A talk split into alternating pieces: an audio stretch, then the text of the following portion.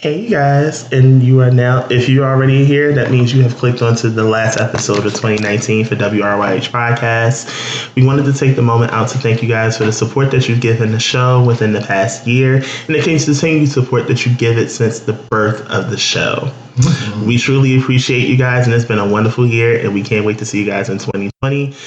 Once again, this is the season finale for season four, and season five will begin on January 6th. Thanks again, guys.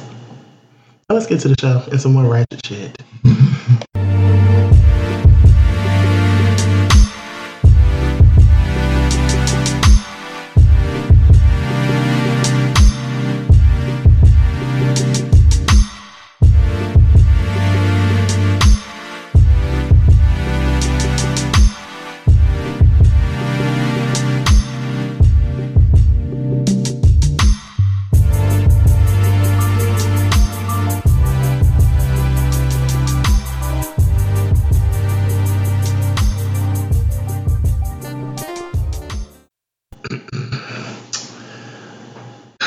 I wanted to start the show with a little reference. That's right. It's for the older gays. Hey girl. All right. I said, hey girl. Oh, come on. and it goes a little something like this. I can't catch no man hanging out at the discotheque. Yeah, I believe in the boogie. But the boogie don't believe in me. Hey, well, hey, come along with me, and I will guarantee I'm gonna give you my love. Okay. wow. Mood set for the episode. Welcome to the finale for season four. I am your host, Lonnie. And it's me, the co-host, Just Marlon. What up, y'all? And this is what we like to call um, millennial scolding session. Yes, millennial, scolding. the millennial night court. Um, um, the lesson of shame. Yes, lesson of shame. Um, the point of no return. Mm-hmm. I think that one is my favorite thus far. I love it. Uh, welcome to another installment of Who Raised You Hoes. Who Raised Y'all Hoes? Literally, Who Raised You Hoes. So this episode is slightly different from the regular episode. Mm-hmm. Um, well, last week was the hotel. Shout out to Navi. Thank you so much for being Ow, here. That was fun. it was. Yes. Hilarious. So, um, this today is going to be a little different. Um, this is the last episode of 2019, and also with the last episode of 2019, that means we're going into a new fucking decade, bitch. Shit. A new. It has been 10 years. And to think, coming into this decade, I was 22 years old. Wow. I was a young, I was young. I was, Lord Jesus, full of color at that time. Mm, full of it. Full of it. Coming out your ears. Oh, child. oh, yeah. So, um, I want to have a reflective moment real quick. Okay. Um, what is the biggest lesson that you've learned in the past 10 years? Oh shit. The biggest lesson the past decade, so back to 27 up until now. Yes. Yo, um yes. not for nothing that self-love is ridiculously important mm. and that happiness is a choice. Oof, bitch. Those were two really big lessons and like I've learned them and I'm studying them more. Mm-hmm. You know, now, but like that narrative definitely stands out for me over the last decade. Um, I would say right now for me, the biggest lesson that I've learned in the past 10 years, and it's been an epiphany of mine mm-hmm. um, that I've had, and I had to learn, and my old manager said it to me before, and I never knew what he meant when he used to say it to me he was like, you know, you have to give a shit factor. Mm. And I'm like, what is that supposed to mean? He's like, you care too much. Mm. So the biggest one I had to say, and especially reflecting and going back and listening to some of the actual episodes, I have the um the following to say. Um, 2020 is all about vision. Okay, 20, 2020 vision. Um, Come on, 2020 It's vision. okay. It's a saying um, that I love, and it's not problematic at all. It's what is for me will find its way to me. Do I need to reiterate that for the children? Just give it to them one more time. Meaning, if someone or something is for you, you don't have to chase after it. It's still gonna find its way to you. It's kind of like money. Right. You know, when you want that job, that income, that you know that little flex that you like to put on Instagram mm-hmm. for all your friends and family to see. That good old flex, honey. Sometimes you have to find your own rhythm and you have to stick to that rhythm. So, with that being said, hmm.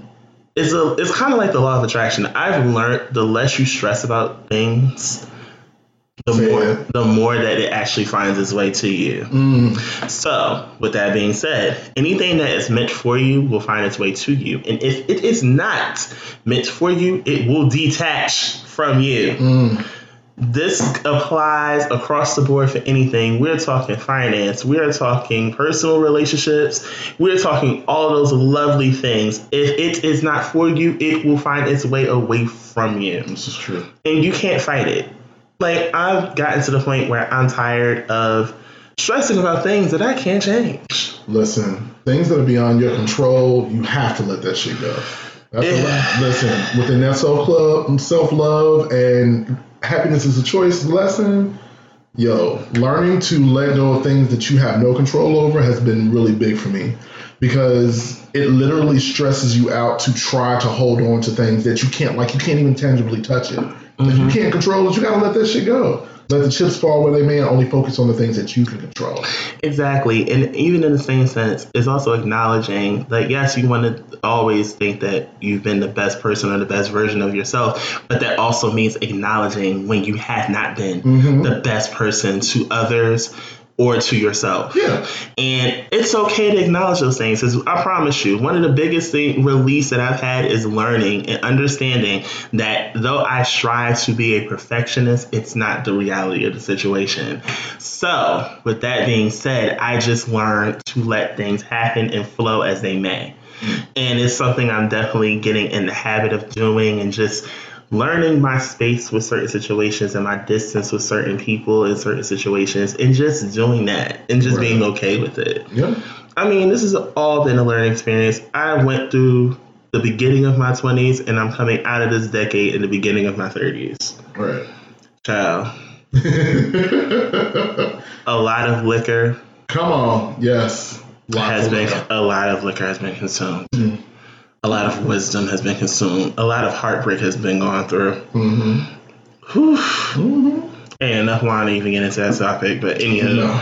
it's just learning and understanding it's gonna happen and you can't control or stop it. So that being said, Gotta keep pushing.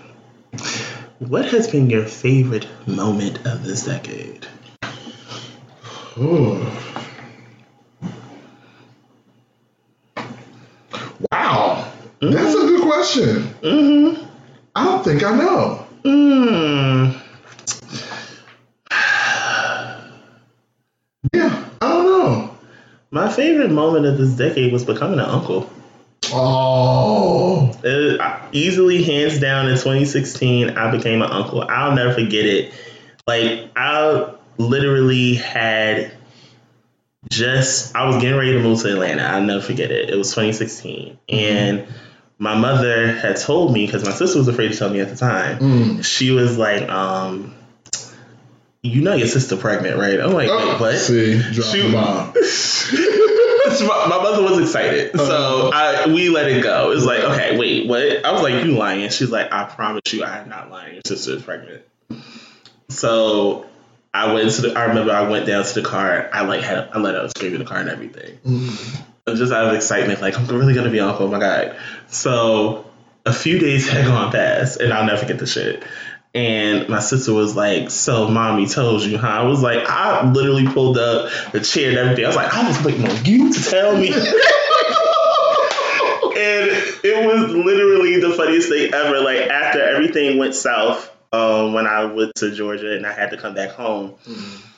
I'll never forget my both of my parents had to have major surgery. My father had to have emergency spinal surgery because he had a compressed spinal cord, and my mother had to have her first knee replacement. Mm-hmm. And in all of this time frame, in between the two, because my father was first, since it was emergency, literally in between in June, literally the beginning of June, my sister has the baby. Mm.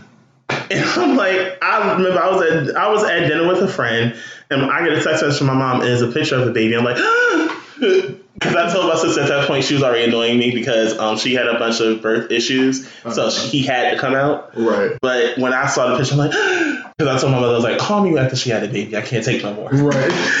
So my mother calls, and, like my mother sends a picture. This is my nephew, and it took me a few days to go see him because my nephew was a preemie. Okay. So having to see him in like the incubator and everything was a little, it was tough for me, but I got over it. Right. And I went to go see him, and Lord, you couldn't even tell he's a preemie now. That's usually how it happens with premature baby. Kid, loud and boisterous, all in the same. Love it. Uh, That's dope. You know what? I, if I had to choose a moment, I think turning 35 was one of my favorite moments in this past decade. Especially considering the fact that there was a point in time in my life where I could not see 30. ooh. Um, and I didn't know what that looked like or what that meant. Mm. The celebration of love on my 35th birthday was really awesome. Um, wait. Yes, you were there. I, I had to think. Okay, Jeff was Yeah, there was a lot of liquor, so you might have missed a couple of things, but you were there. I, you know, I had to think for a second. I'm like, wait, no, I Jeff so was two there. things actually. Now that I'm thinking about it, that turning 35 and also being acknowledged under the Obama administration by Vice President Joe Biden as one of the emerging leaders in the LGBT community was really dope. Um, I was able to go to DC. I went to Joe Biden's house with his wife. They threw like this end of summer barbecue for all the emerging leaders across the country. Like that was dope. It was a Mhm. very it was a defining moment for me, and that was my time in Detroit. Showed me purpose in my life. I found myself there, and it turned my life around in many ways. So yeah, those two points were the, my favorite parts of the decade. Today, also, before we get into the direct typical shenanigans, today is also December 1st. Yes, it If you don't know what December 1st is, allow us to iterate what December 1st is. Today is World AIDS Day. Mhm. Plain and simple, ladies and gentlemen, boys and girls, and this is not even trying to be funny. This is just a general message for all of you. If you do not know your status, it is time for you to get to know it. That's it.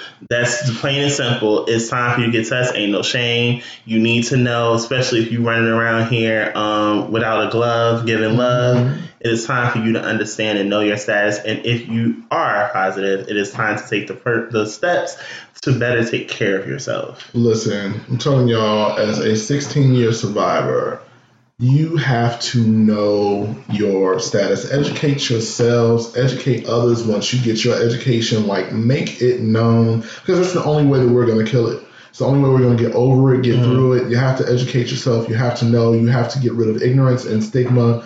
Stigma Especially is the stigma. Stigma is what keeps this epidemic going because people that are like perpetuating this cycle of negativity around being positive and all that stuff is only fueling it. It's only making it worse. So Mhm. know your status, get tested, support those that are positive that you know in your life, even support those that you don't know.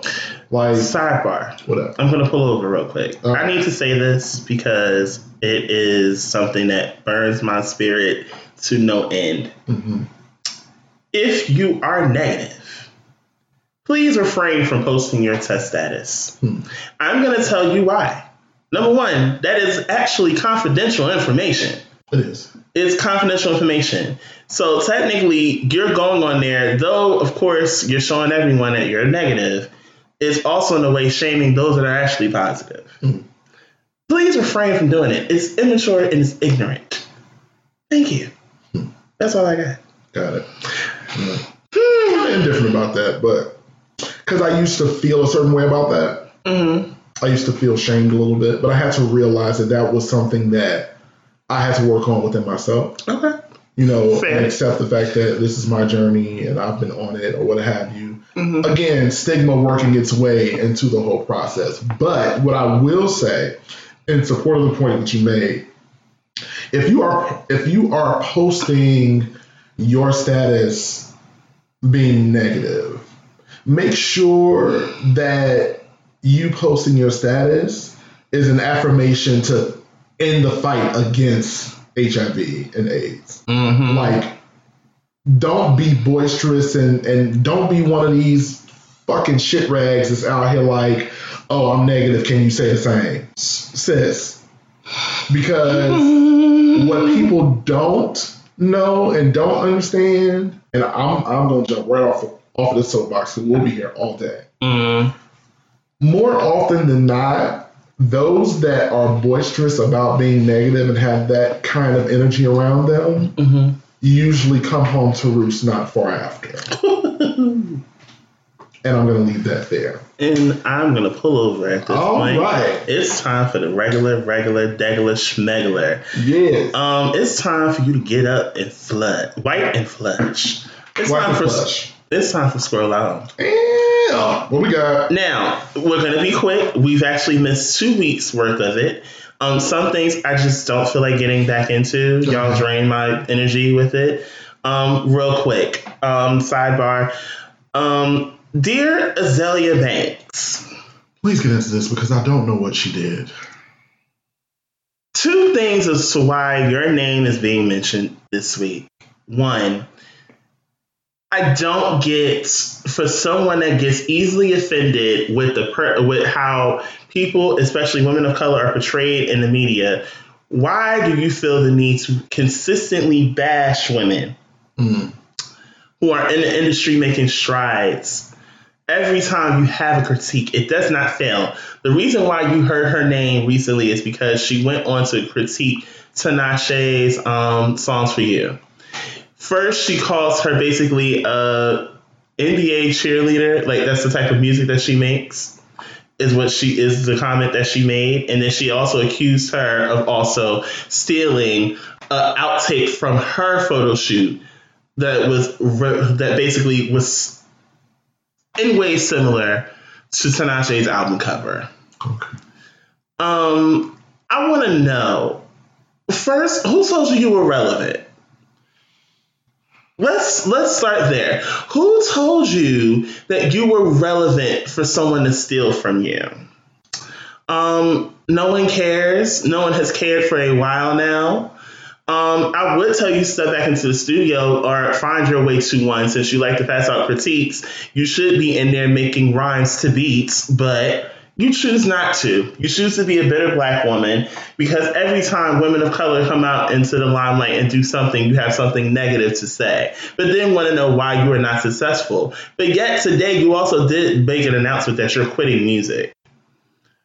So what are you planning on doing? Becoming the next Joe Budden? I, I want to know.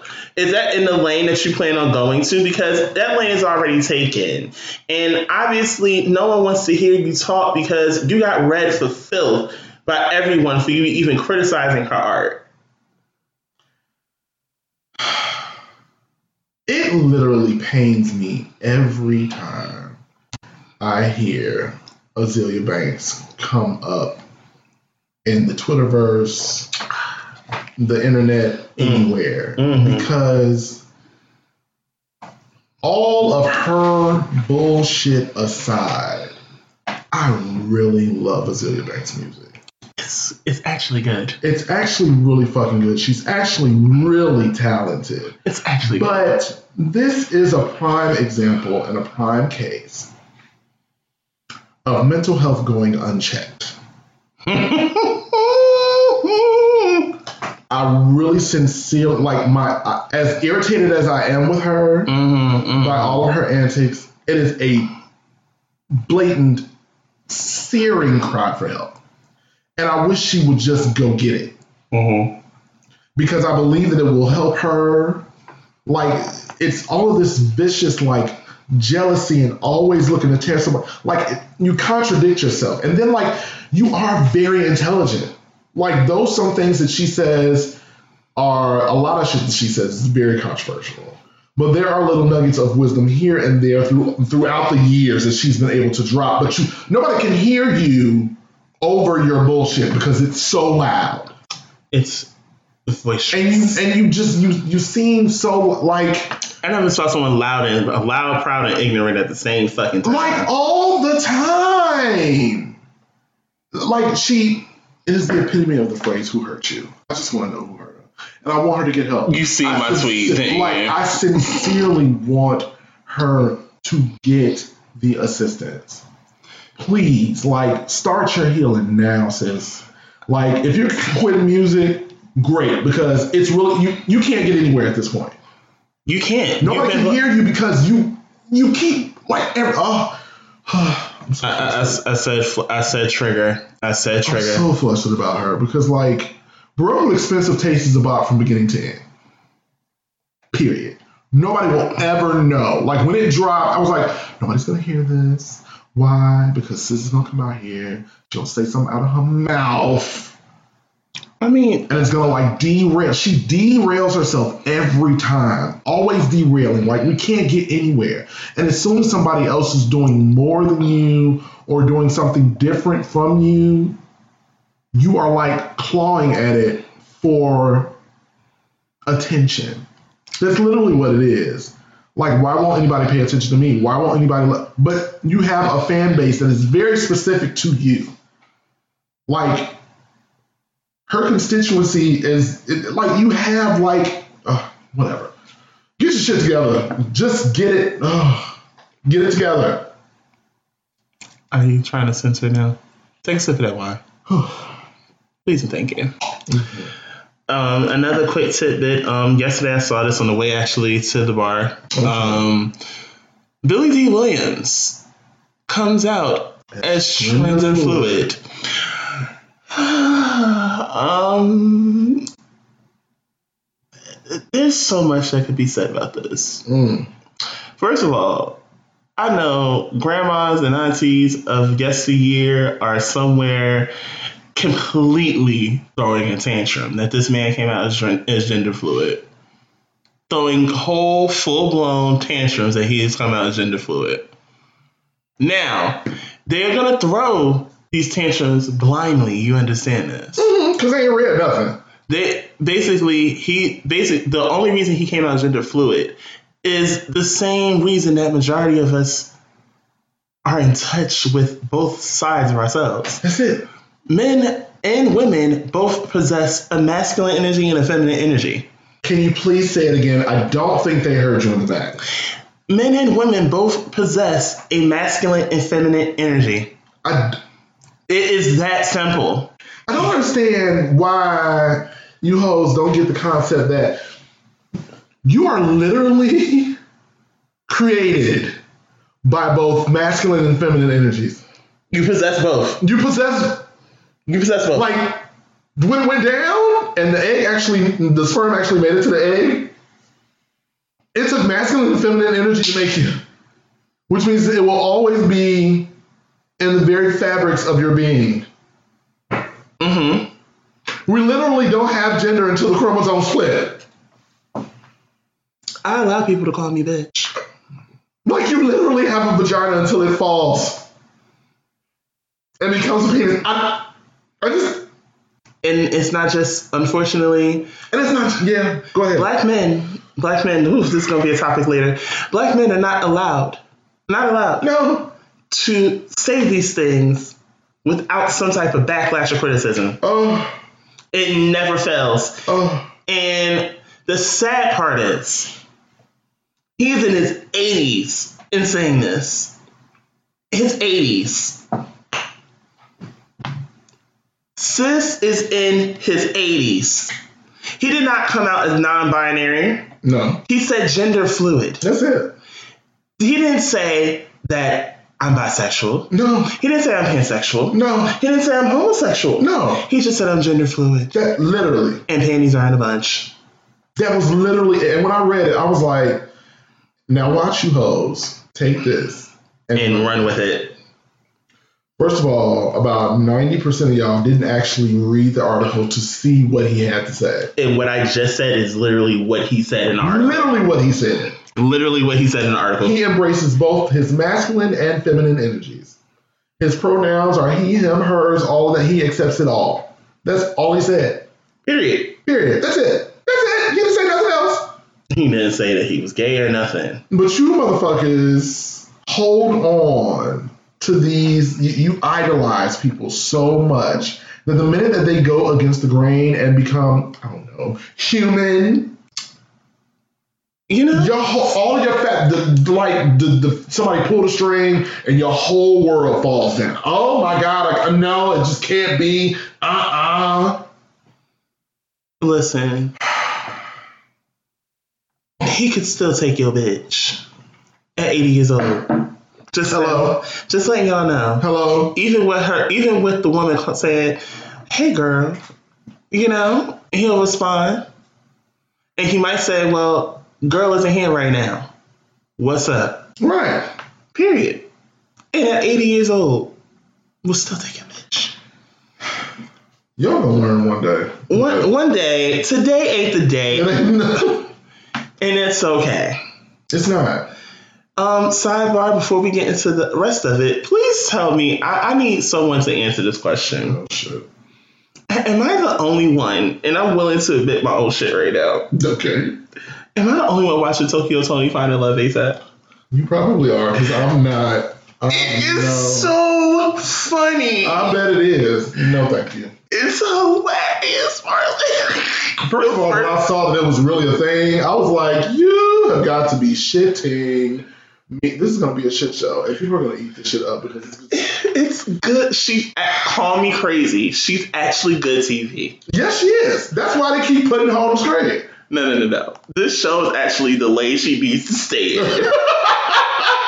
I don't want to see nothing else. I just want her to do this show. Like, I promise you, if I gave you my login for Zeus and told you just watch the first episode, you'll be in tears. God, I can't take it. Imagine a flavor of love Mm. in today's climate with them willing to accept the ratchet. Done by a female. It's too much. They have nicknames. Their chains to know that they're staying and not going home Mm. is blunt. Done. No. No. No, I don't want it. Take Mar- away. Get away from me. No. Marlon, I need someone to keep it about this Okay, show. Okay. Okay. I need someone to keep it about this because it's too funny. Okay. You don't have to give me the login, child. I'm, oh, God. I'm just, I feel like I'm going to lose parts of my life that I can never get back. You're doing too much. Oh, my God. It's going to be crazy. Okay. Okay. Okay. I'll watch it for you. Um, Just for you. thank you. Because I was never going to do this shit on my own. never. Thank you. All right. That's all I had to say on that. All right. Um, while we were doing the sex tale, shout out to Navi. Hi, dear. um, the Grammys announced their um, nominations, and Lizzo apparently is leading the pack with eight nominations. Words.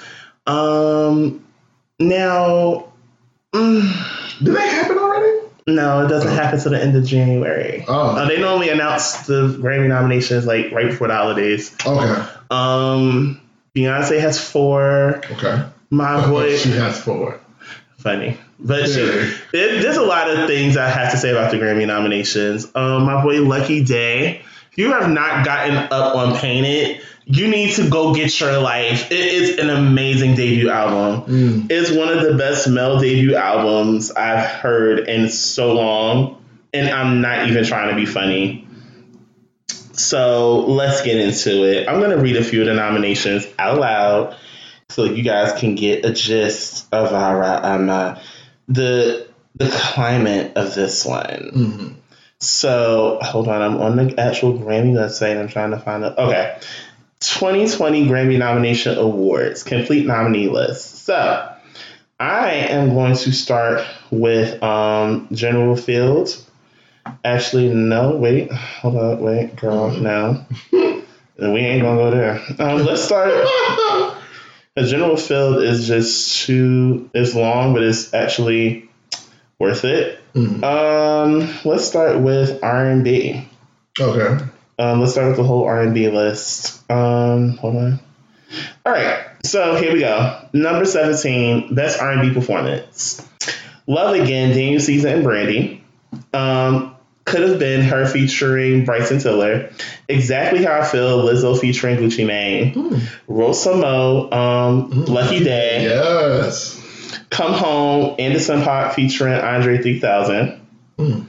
Um, we are going into best traditional R and B. Excuse me. It just gave me the whole list. It jumped up hell, well ahead of what I was ready for, and that is not okay.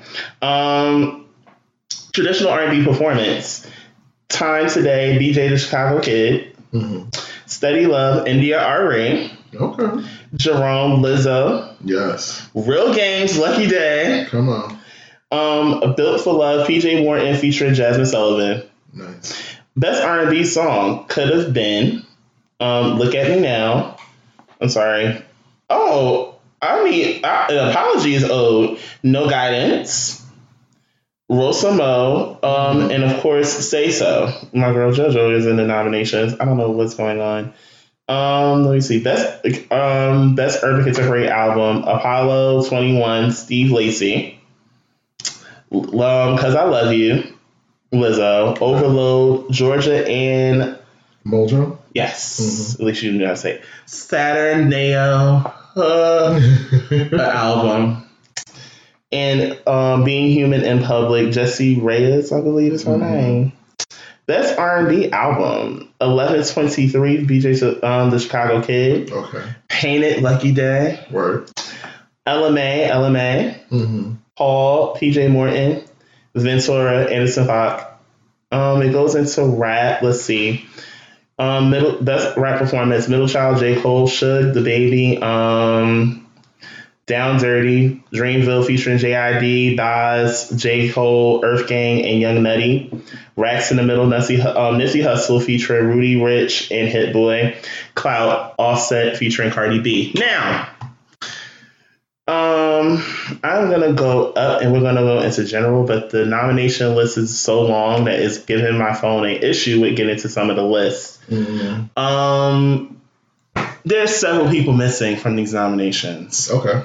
One, there's a lot of shutouts that you guys are not paying attention to. Number one, Beyonce was shut out of all the urban categories. Majority of hers are general, so it's like best vocal pop performance for Spirit. Um, Best pop vocal album was the Lion King soundtrack.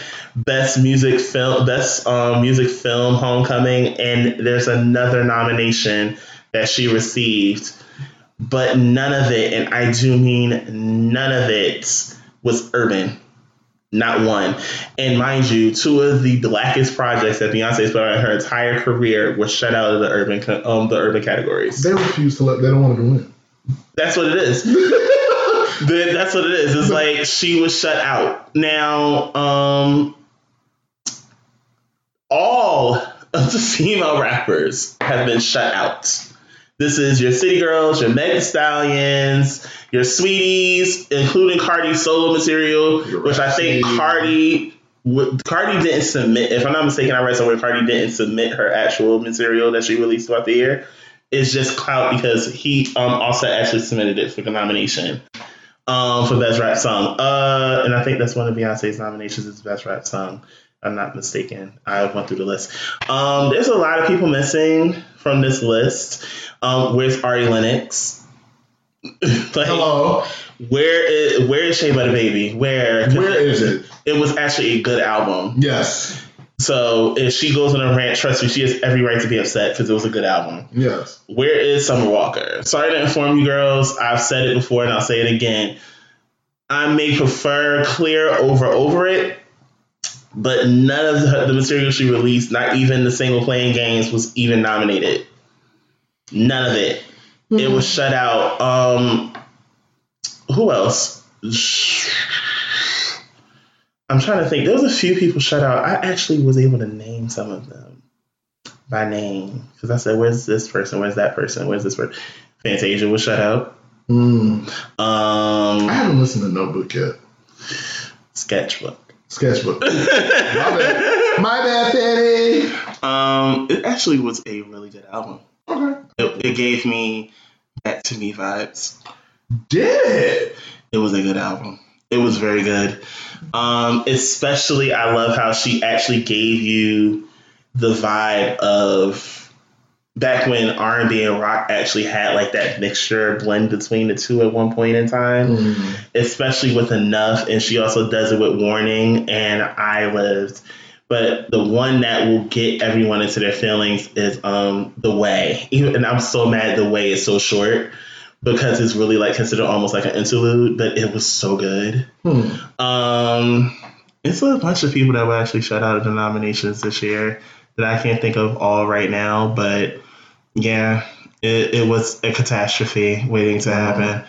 Um, oh, Spirit also has a nomination. I forgot.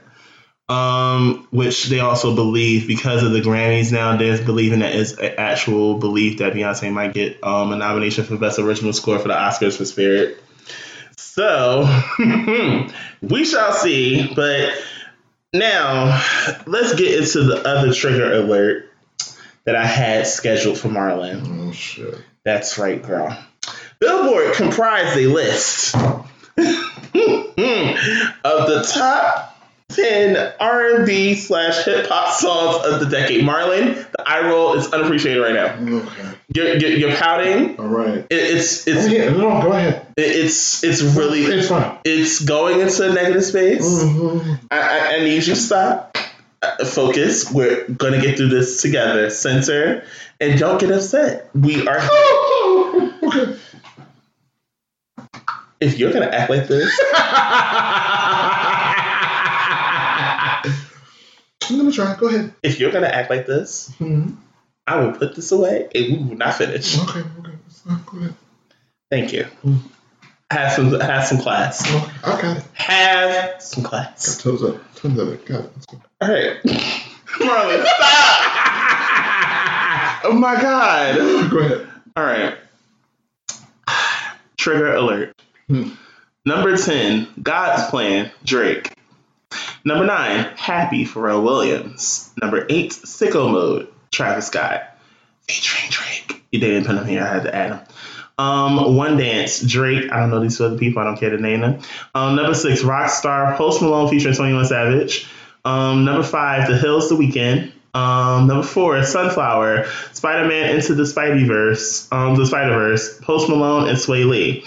Number three, Blur, um, Blurred Lines featuring T.I. and Pharrell. Number two, That's What I Like, Bruno Mars. And number one, Thrift Shop, Macklemore and Ryan Lewis featuring Wanz. Now, there's a problem with that list. Several. Issues complaints, several inconsistencies, several. If we're going by a decade, let's call a spade a spade. Where's Bodak Yellow? Clearly. Where's Old Town Road? Clearly. Where are the, especially due to the fact that Old Town Road broke a record set by Mariah Carey that was almost 20 years old? Hello? Um, Lizzo's Truth Hurts is also missing from this list. Hello. Because of the fact that it damn near broke a record by Iggy Azalea. Where is she? Hello. Where? Clearly. Why is Macklemore um, at number one? Why? Be- Why? Why? For Thrift Shop? Thrift Shop. A song of the decade? Song of the decade. No, sis. No. I'm not disagreeing with the Weeknd being there because The Hills is actually a diamond selling single. Oh, I, can't even remember that song. If you did. I only love you when it's half past five. The only time that I la la la la la. I don't listen to the Weeknd, so I, I couldn't tell you. you. You know, we're gonna put you up on a game. I'm gonna force you to listen one time. I'm gonna give you a song that you like. Now cut it out. Cut it out. If I have to treat you like a toddler this the rest of this episode, I will. You know what? My wooden spoon is over there and oh, it's clean no. and it will be used. I can't. Don't make me. I can't. I will use it. Mm. Now, not to mention, like there's a list of people that have never not mentioned. Number one, if we're talking of the decade, where's Beyonce? Where's Rihanna? Where are these people. There's questions. They need had several songs over the last decade that And Rihanna stayed with number ones. Rihanna has 14. What are you talking about? Why is she not here? Why? Why? I need answers. and Beyonce's given us what? At least She has how many albums on- over the decade has she given us? Like four? Within the past decade, she's actually given, I believe, three. Um, four. self-titled, four self-titled, Oh, yeah, you're right. and Lemonade, right? Over the last decade, yeah, yes, you're right. Yeah. B Day can't. Um, you can't count I Am Sasha Fierce because came out Right. So listen, four, and that's literally in order. Four, Self-titled, and then Lemonade. None of this has been mentioned. Not you have not Bitch, made. what the fuck is sorry? What the fuck is love on top? What, like, you talk about songs of the decade? What? You're trying to make me go into stand mode, and I'm Like, myself. like, and I need. I, okay, so okay, okay, I promise myself I wouldn't. You won't like me in stand mode. okay. You better level it. Level it. Here's my thing. Okay. Here's my thing. All right. Because I love Beyonce for different reasons. I will, I don't consider myself a Beyonce stan. Fair. But what you won't do is try to deny this woman's artistry, this woman's hustle, work ethic. You you just there are certain things that you just can't deny. And uh, where's the Ayala? Excuse of Ayama. Not on my watch. You just can't. And it's like we're thinking songs of the decade. So I'm like, and I literally I'm like, I'm going back to 27 up until now. Bitch, there are several Beyonce songs from back then up until now that have been songs that have been staples, literally staples in music since up until now. They're still playing them now. Baby. What the fuck is Countdown? What? What the fuck is Who Run the World? What, like, and that's a what album? I'm sorry. I just and I ugh, okay. Mind Right. you, my, this is not coming All from right. me. And it's because my thing is like if that because that calls the question for me. What do you consider a song of the decade then? Because when I when I hear song of the decade, I'm thinking, bitch, ten years ago, Mm-hmm. this song came out, right? And they've been pumping this song I, ever since then. I, I need to do my homework. Like, can somebody tell me what the criteria is? I, I Because would love to know the criteria. here's my thing. If Macklemore is at number one, let me talk to you about when I first heard Thrift Shop. Granted, cute, catchy, whatever. But after it was released, I haven't listened to that song since then. It was a song of yesteryear.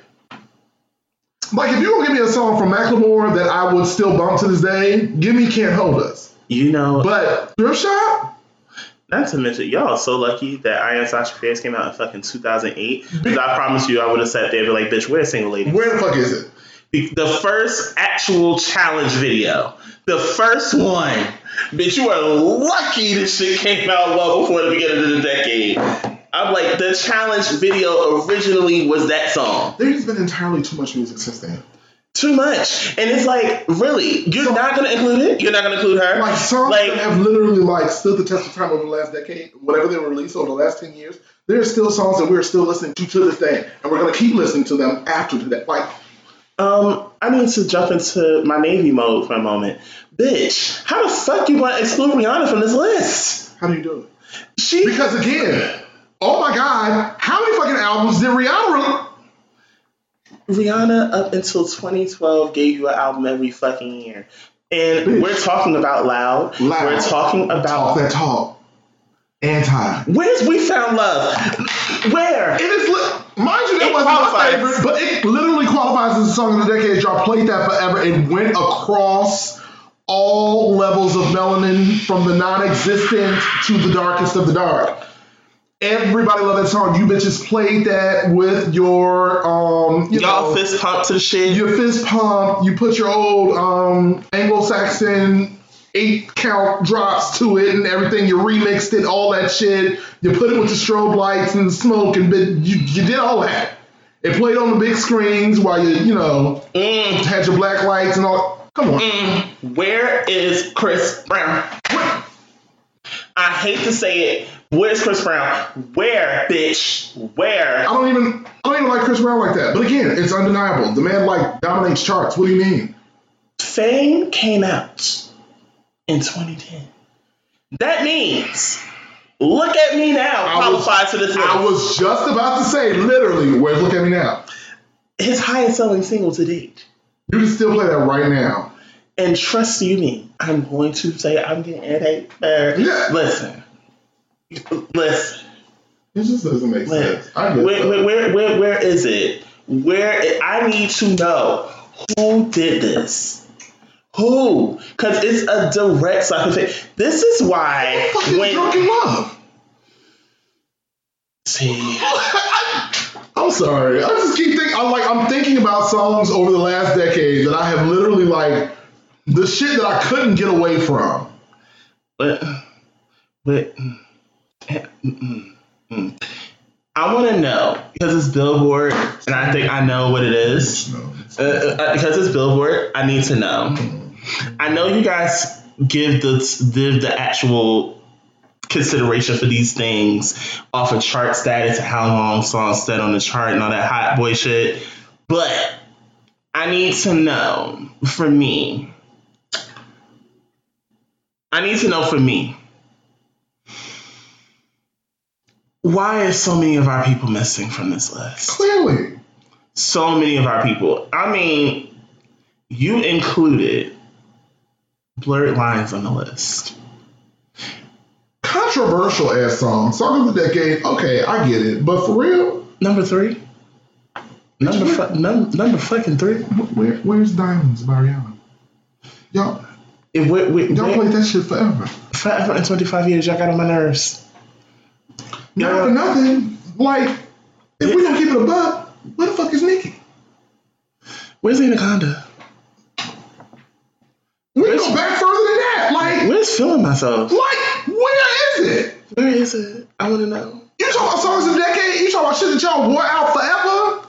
Where is actually? And no, now that I think about this shit, wait a minute, bitch. Wait a minute. Onika began to get on our nerves at the beginning of this damn decade. like literally, she. Hello. She got on our nerves at the beginning of the decade, bitch. The beginning of the fucking decade. I'm sitting here, I'm looking at athletes right the fuck now, bitch. Where's Moment for Life? Where's Super Bass? Lord, y'all got on my damn like, nerves. come on. Let's. Yes, if we gonna keep it a buck, We're gonna keep it a buck. Yes, because um, Pink Friday came out in 2010. That's it. So, Super Bass definitely made the running for this. Definitely. Is is one of the highest selling female sing, uh, singles by a rapper ever. It's one of them.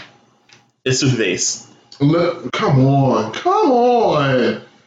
Like, Where's Starships? Y'all love that shit. oh, y'all love the fuck out of that shit. Like, if we gonna keep it a buck, we gonna keep it a buck. The shit we couldn't get away from song of a decade, y'all played that shit everywhere. Oh, yeah. Department stores, rave parties, quinceañeras, bitch, y'all played it everywhere. Y'all got on my damn nerves. I started y'all. Oh. Y'all get on my fucking nerves. like, if we gonna, if y'all gonna do it, y'all better do it. Like, y'all, y'all doing a lot. You're doing There's a lot. whole lot going on at the end of this fucking decade. You're right. Feeling myself. What the fuck is that? Anaconda. What the fuck is that? Anaconda is literally the highest song that she's had on the Billboard chart. It peaked at number two, Cause y'all ate What that the shit up. fuck? Cause y'all ate that shit up. And it she secured one of the hardest samples to secure for a fucking song, and that's "Baby Got Back." Hello, It is one of the hardest songs to secure for a sample. bitch. Where's Take Care by Drake? The song or the actual album? The song. Cause we're, cause I could really get into conversation. Cause I don't care what anyone says. Take Care is still one of Drake's best albums ever. Mind you, I've never listened to the album, but like, I'm not a Drake fan. You know what? You can kill me later. You know what? We're gonna have an argument. You can jump in. if It's gonna be real, That's and I've had enough. Okay. I've had enough of the disrespect, okay. Marlon. I've okay. had enough of the disrespect. I still love you. What- No, you don't. do. Not acting like this, you don't. Now, what do you mean? Not acting like this, you don't. Not acting like this, you don't. I'm just saying. Say another word. What? Say another word. What? Go get my belt. We gonna. You're getting triggered. What the fuck is Kendrick Lamar? Are you serious? You what? Y'all y'all trying to deny Kendrick? Damn, is are we okay? Oh, because now I'm getting hot. What is this? Oh, oh, like oh, I can't believe. Seriously? Go get my belt. What? Cause you're doing a lot. Go get my belt. What? Go get go go go oh, get Can it. please get off of this because I'm just gonna go off. Like y'all, like I'm just like as I'm as I'm scrolling through my title, I'm looking like all the music I listened to over the last ten years. You bitches look. So y'all was just like, Marlon, Marlon, Marlon, censor, censor. We're gonna refill these cups. Thank you, thank you, Jug Chuck Love. Thank you very much. We are gonna take a break. No, we're going to take a break, and we will be back for the thread. who fucking raised you? Who raised y'all? For real. Yeah, I had to go refill that good old cup. But while we're here, thank you so much for your continued support for the actual podcast. I really do appreciate it. Um, please continue to like, which means you actually like what you heard, rate. It helps us get us up with the rankings, especially with Apple Podcasts. Subscribe, which means you download, you don't miss an episode, and share it with your friends. Would you like to keep in contact with the actual conversation going on even after the podcast is released? And yes, I do check my social media handles on the regular. For Facebook, Instagram, and Twitter, it is WRYH Podcast. Once again, it is WRYH Podcast. I'm also looking to collaborate with other podcasters. Would you like to be on this show? Would you want me on yours? Fine. Email me at WRYH podcast at gmail.com. Once again, it is WRYH podcast at gmail.com. Once again, thank you for your continued support. And let's get back to the show. I'm pretty sure my cup is full by now. And we are back. Like cooked crack. Mm-hmm. Like, Um, and then not like cooked. cooked. What cooked? Okay. um, we are, as you guys are not aware by now, we are being joined by a special guest for the Ooh, thread this week. special. A special guest.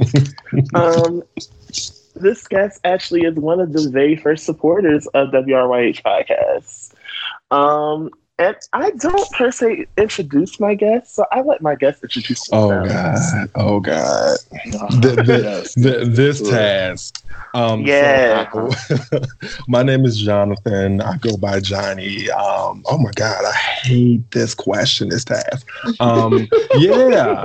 Um, I mentioned before, like it's easy to like introduce yourself and be like, "Hey, here are my degrees, my accomplishments." That's too easy. So what I will say is, um, again, I'm Jonathan or Johnny, uh, and I'm just like a follower of curiosity, a student of the universe. Um, yeah, yeah, that's me.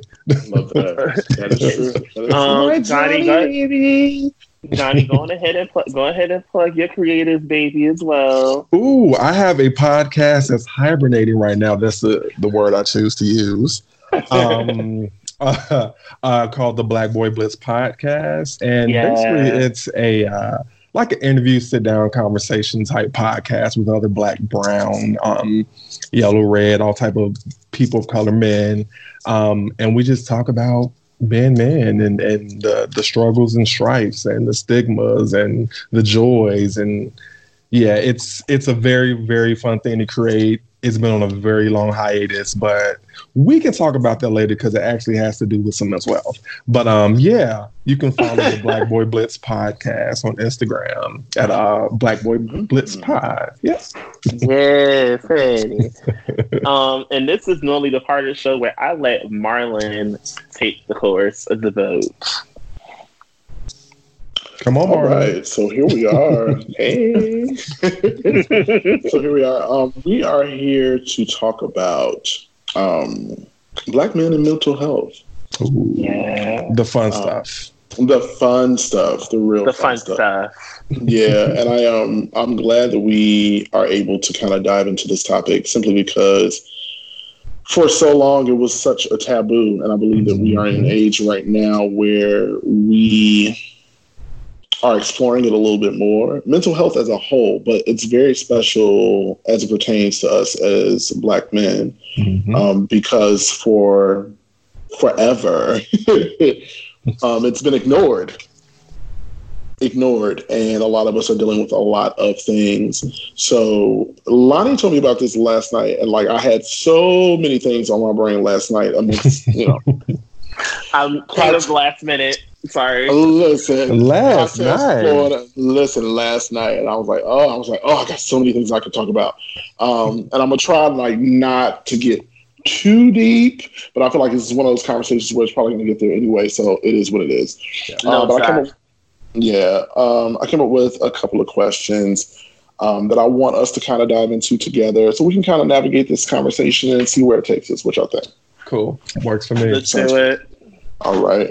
Um, so I guess I want to start off um, by asking the fellas what spawned your own personal journey into healing your mental health?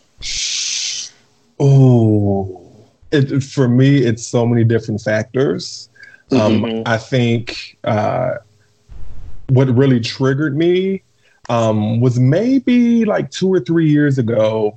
And what I noticed was like this pattern that I've always noticed, but didn't really think too much of when it comes to like interpersonal relationships, uh, specifically like romantically and um, familial. Um, and and part of my ego and just a little bit of background, like my previous career was mental health, substance abuse, HIV prevention. Um, Mhm. And around that time, especially when I like first got into that field, um, it was I had a lot of ego in me. So it was like I have the education, the knowledge to help these people with these issues, but like I'm never gonna go through that. Like I have the tools, I can stop Hmm. before it even like takes over. Um, and as I've gotten older, it actually took me leaving that career to realize that like I am the people. Like everything I was helping people with, I um I was going through. Um, there was moments where I'm like, yeah, I do have that black family that's slightly homophobic and avoidant of any tough conversations. That's toxic. Um, I am. I do have that that family that thinks everything that isn't black is white. So so Mm. mental health Mhm. therapy is white. Eating sushi is me wanting to be white.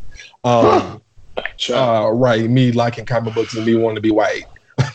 so me Mm. wanting to wear clothes that fit is me being gay.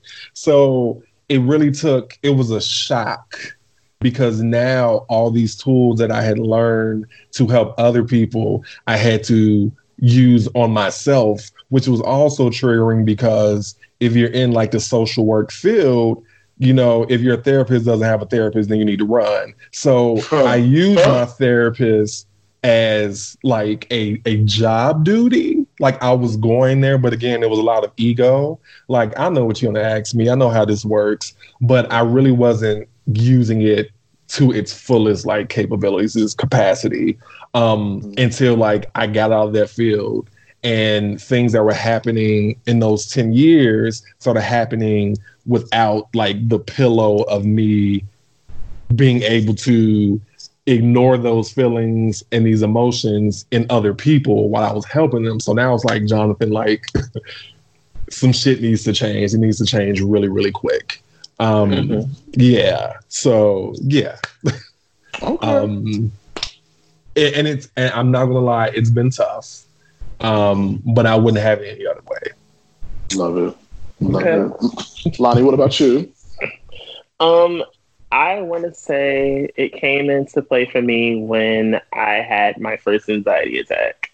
Um, it was not fun in the slightest. I will say, uh, my first anxiety attack felt like I was having a heart attack. Mhm. Mm. It felt like either that or like a seizure, and I never. I was on public transportation when it happened, and literally after it happened, all I wanted to do was sleep. And anxiety started paying me a visit every day, every day, every day. And it was like a really tough period in my life for me to be introduced to it so soon. Mhm. So, in all honesty, it was it was that awakening to realize that I had to get rid of some behaviors or let alone address them so that way I can be healed or Mhm. begin to feel normal again. When you say Gotcha. soon, like how old were you, if you don't mind me asking? Oof. I was like 27 when Gotcha. it started happening. Like when 20, I was like, yeah, I was about 27 when it started happening. Gotcha. Mm. Gotcha.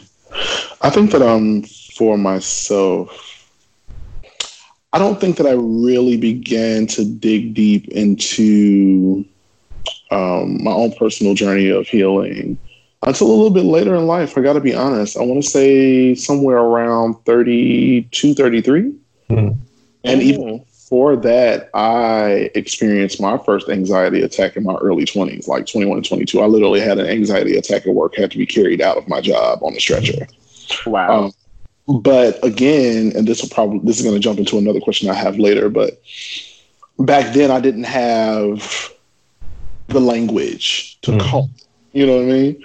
Um, and because we come from generations of ignoring mental health or calling it quote unquote that white shit, mm-hmm. you know, there are things that like go unchecked for so long and we call it these other things, but it's really not those things. So until I was able to call out my issues, I didn't really address them. So it's been really important to me lately, and I haven't even gotten into therapy the way that I really want to, at least for myself anyway. Um, yet, but I've been doing a lot of research and a lot of self healing, and just like being able to acknowledge that yes, there are things that I need help with mentally, and I have for such a long time has really helped me to like really dive into it. And I think that going into my 30s and kind of coming to this realization that like that you got to get some shit together.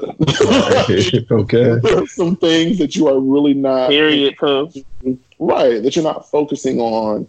Um, and there are some things that hurt and that you don't like. There are things that you were repeating that you don't want to repeat anymore. And I think that you should pay some more attention to those things and really work on finding the if, ands, buts, and whys about those things and kind of like going from there. So that's what spawned it for me.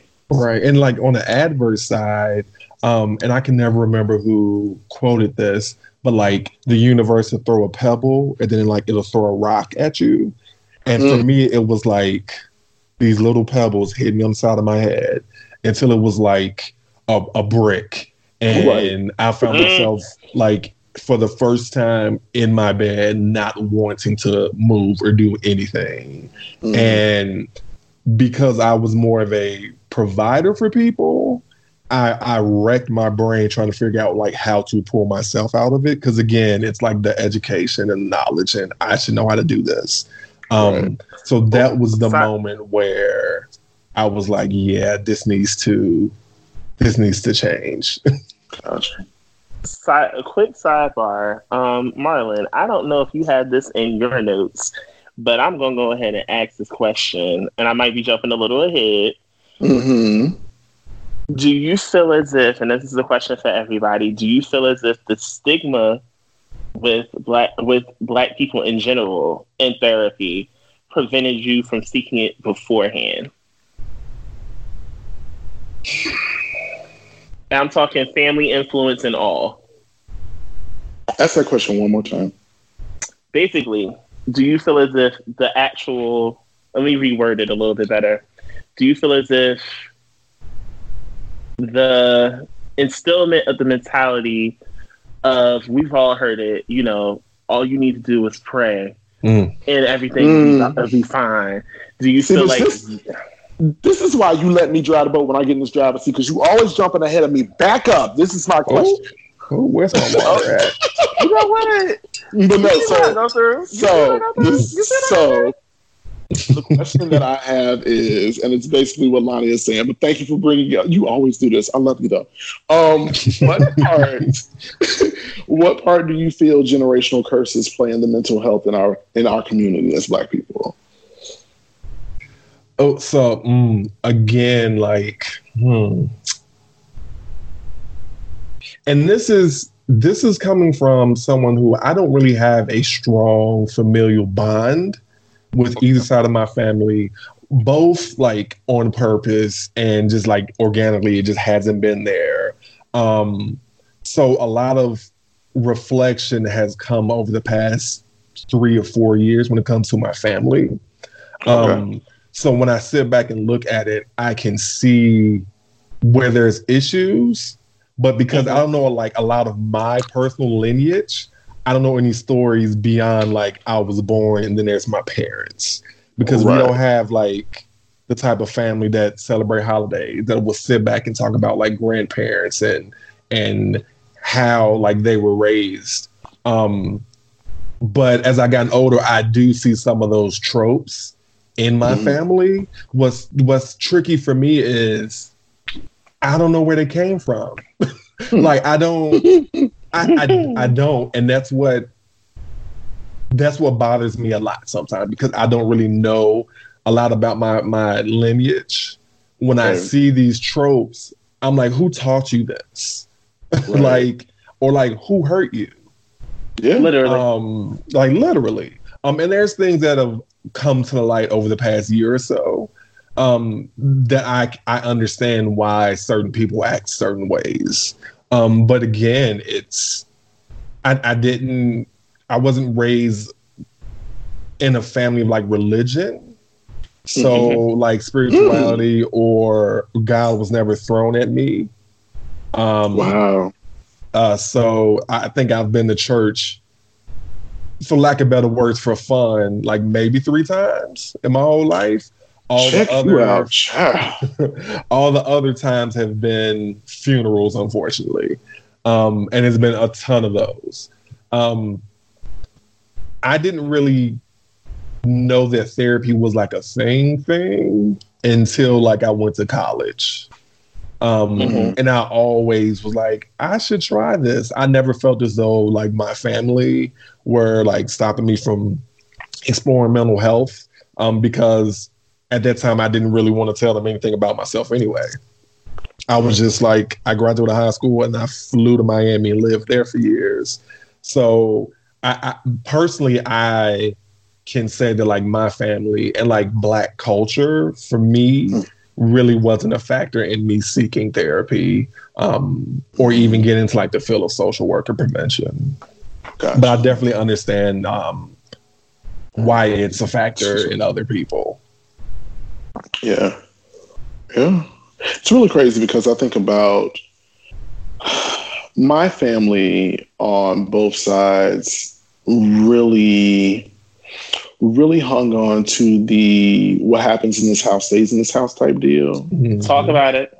And also to kind of like go put the icing on that cake. Children are to be seen and not heard. Right. So there were lots of things that were going on around me that I was, for lack of a better term, protected from. And I and, and I know that my elders saw it as protection, but it it really it's a double edged sword because what it does is essentially what you what you think that you're doing is you're protecting me at protecting my innocence, but you are not allowing me the space to be human and grow. And also because you have this view of me being someone that is incapable of understanding quote unquote adult like topics. Mm. You don't know exactly what I'm experiencing on my end from your view as a child. Right. If that makes sense. So now I'm dealing with these things and you don't know that I'm dealing with these things because we can't have a conversation because you look at me as lower than you.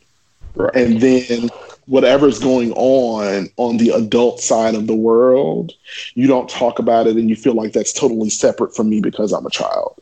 Right. Talk about so it. it's it's just it, it it like it creates what I like to call the snowball effect. It starts off as mm-hmm. something small, but once you push it down the mountain as it travels, it becomes bigger.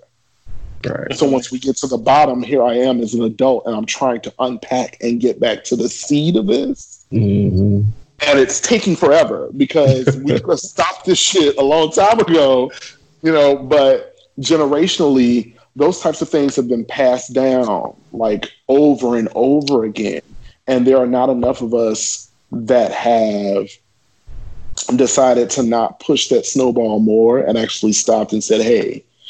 We're not gonna push this bitch down the hill. We're actually gonna address it right now, so that it's mm-hmm. non-existent, and that we can heal from here. Right. There have not been enough of us that have that have had the audacity to heal. You know what I mean? Like there have been a lot of us that have just been kind of like passing the torch and carrying it and running with it and not really wanting it and like suffering the entire way and continuing the hurt and the pain and the, like all of that bullshit. right. um, instead of just like really addressing it, which is unfortunate. But you know, Lonnie, what you got? For me, it's more so. I don't know what it is. For me, it was. I always had like counseling or whatever they have you, and it never really was something that was forced type of situation. And I didn't really want to revisit the idea of therapy. But when anxiety and depression hit me both at once, I had absolutely positively no choice but to explore it. Mm-hmm. mm-hmm. Because it was like, listen, something has to give because this is really getting to a point where it's overpowering your life. So, more so, because I'm so sensitive, the way that my family views everything is more so they don't want to tell me what's going on and they feel like they only have to tell me what's going on when it's time to let me know. And now as a full blown adult, it's like, listen, I'm gonna find out either way that you try to hide it from me, but it's it, it needs to come out because this waiting for me, this waiting to tell me thing, you're gonna get the same reaction whether you decide to tell me or right. whether you just don't want to tell me it's going to come out and you're going to get the same exact reaction and I'm just going to feel hurt. Right. Mm-hmm.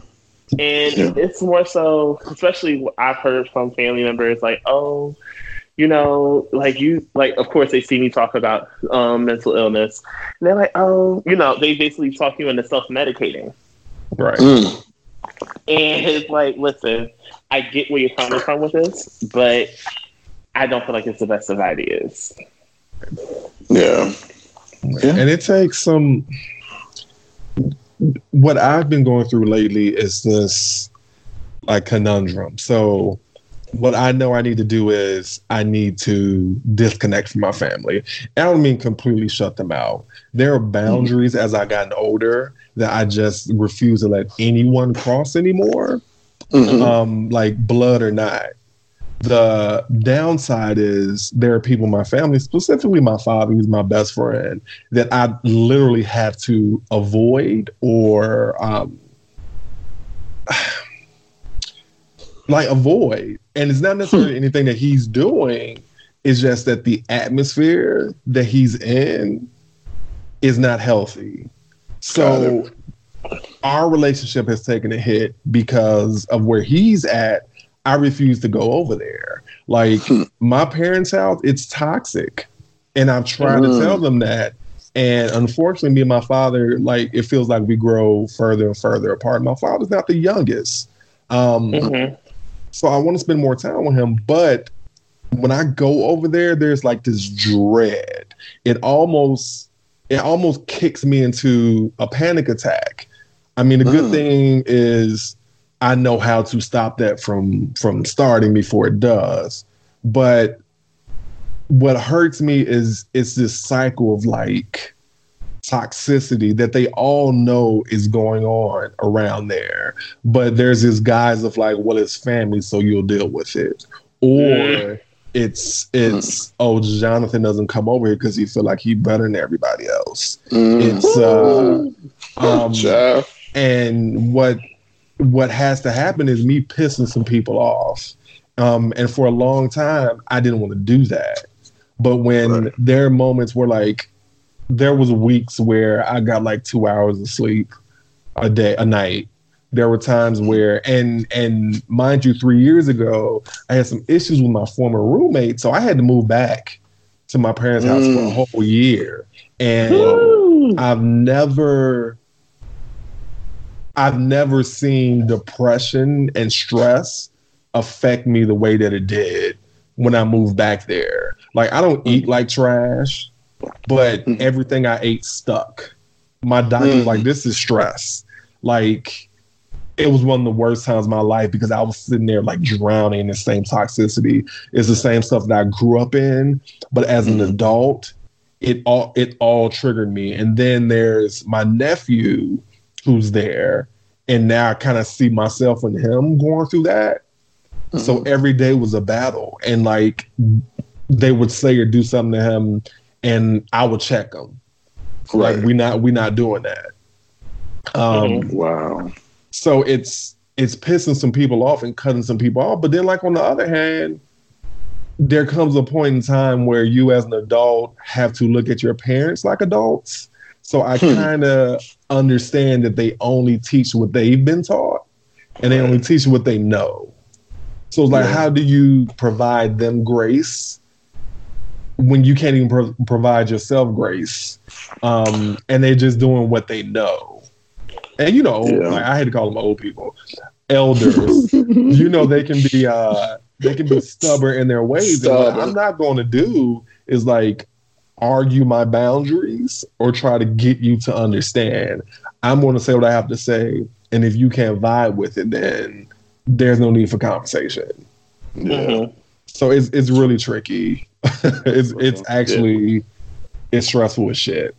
yeah it's an it's literally it's an unlearning process. Like because I, I think the time that i had my aha moment where i was like i no longer have to act like a child in front of my parents Mm, because the terminology child is literally just as it pertains to me and them is literally that you created me but I am an adult. Like I have ownership and say so over my life right now. Like regardless to where like my upbringing, anything like that. But I'm in, I'm in your presence. Yes, you all created me as your child, but I am a man. Yeah. I have my own life, and you no longer have ownership, direction, producer notes on anything that's going on over here. Like we are literally adults in a room together. And that was something that I had to like, man, I had to break that shit down because I found myself getting around my parents and going back to my inner child would jump out immediately hmm like I'm subjecting myself to them. I am yes, ma'am, yes, sir. Like I'm like I'm shrinking myself in front of my parents back to being a child and masking it and calling it respect and Oh honor. And things like all again these generational things that we've like been indoctrinated to believe our entire lives um and not really calling it for what it is like you are no longer a child you can respect each other as adults but we all have like we don't owe and i know that people don't really understand this when i say it we don't owe our parents A shit damn thing. A damn thing, which is crazy because we weren't necessarily asked to be birthed, for one. that's it For, Yes. for two, for two, like you want your children to grow up to be self-sufficient. You want them to not take no bullshit, set boundaries, be independent, except for when it comes to you, because they're your kids exactly you feel as though that they owe you something to the detriment of their mental, physical, and spiritual health. And that's the issue. When you would rather see a family member go broke on their end because you feel as though anything that you ask them, they have to provide is Mm. trash. I have a brother, and it's not, well, it used to be nine of us. I have a brother now that um, has done some, like, it, of my language. If he was a nigga on the street, I would probably Mhm. fight him. Um, Mm. He would definitely not be in my family, but my mother specifically. And I'm saying this because I've said this to my mother, so I'm not throwing her underneath the bus. Right. Um, there's this vicious cycle of her letting him get away with bullshit. But now Mm. anything that she tells him to do, he has to do because it's always that remember when you did this without Right. holding him accountable for it. And again, it's a whole like you owe me shit. Like Right. I, I don't. I owe you to be healthy hmm and set healthy boundaries and be a productive like citizen of this fucking world.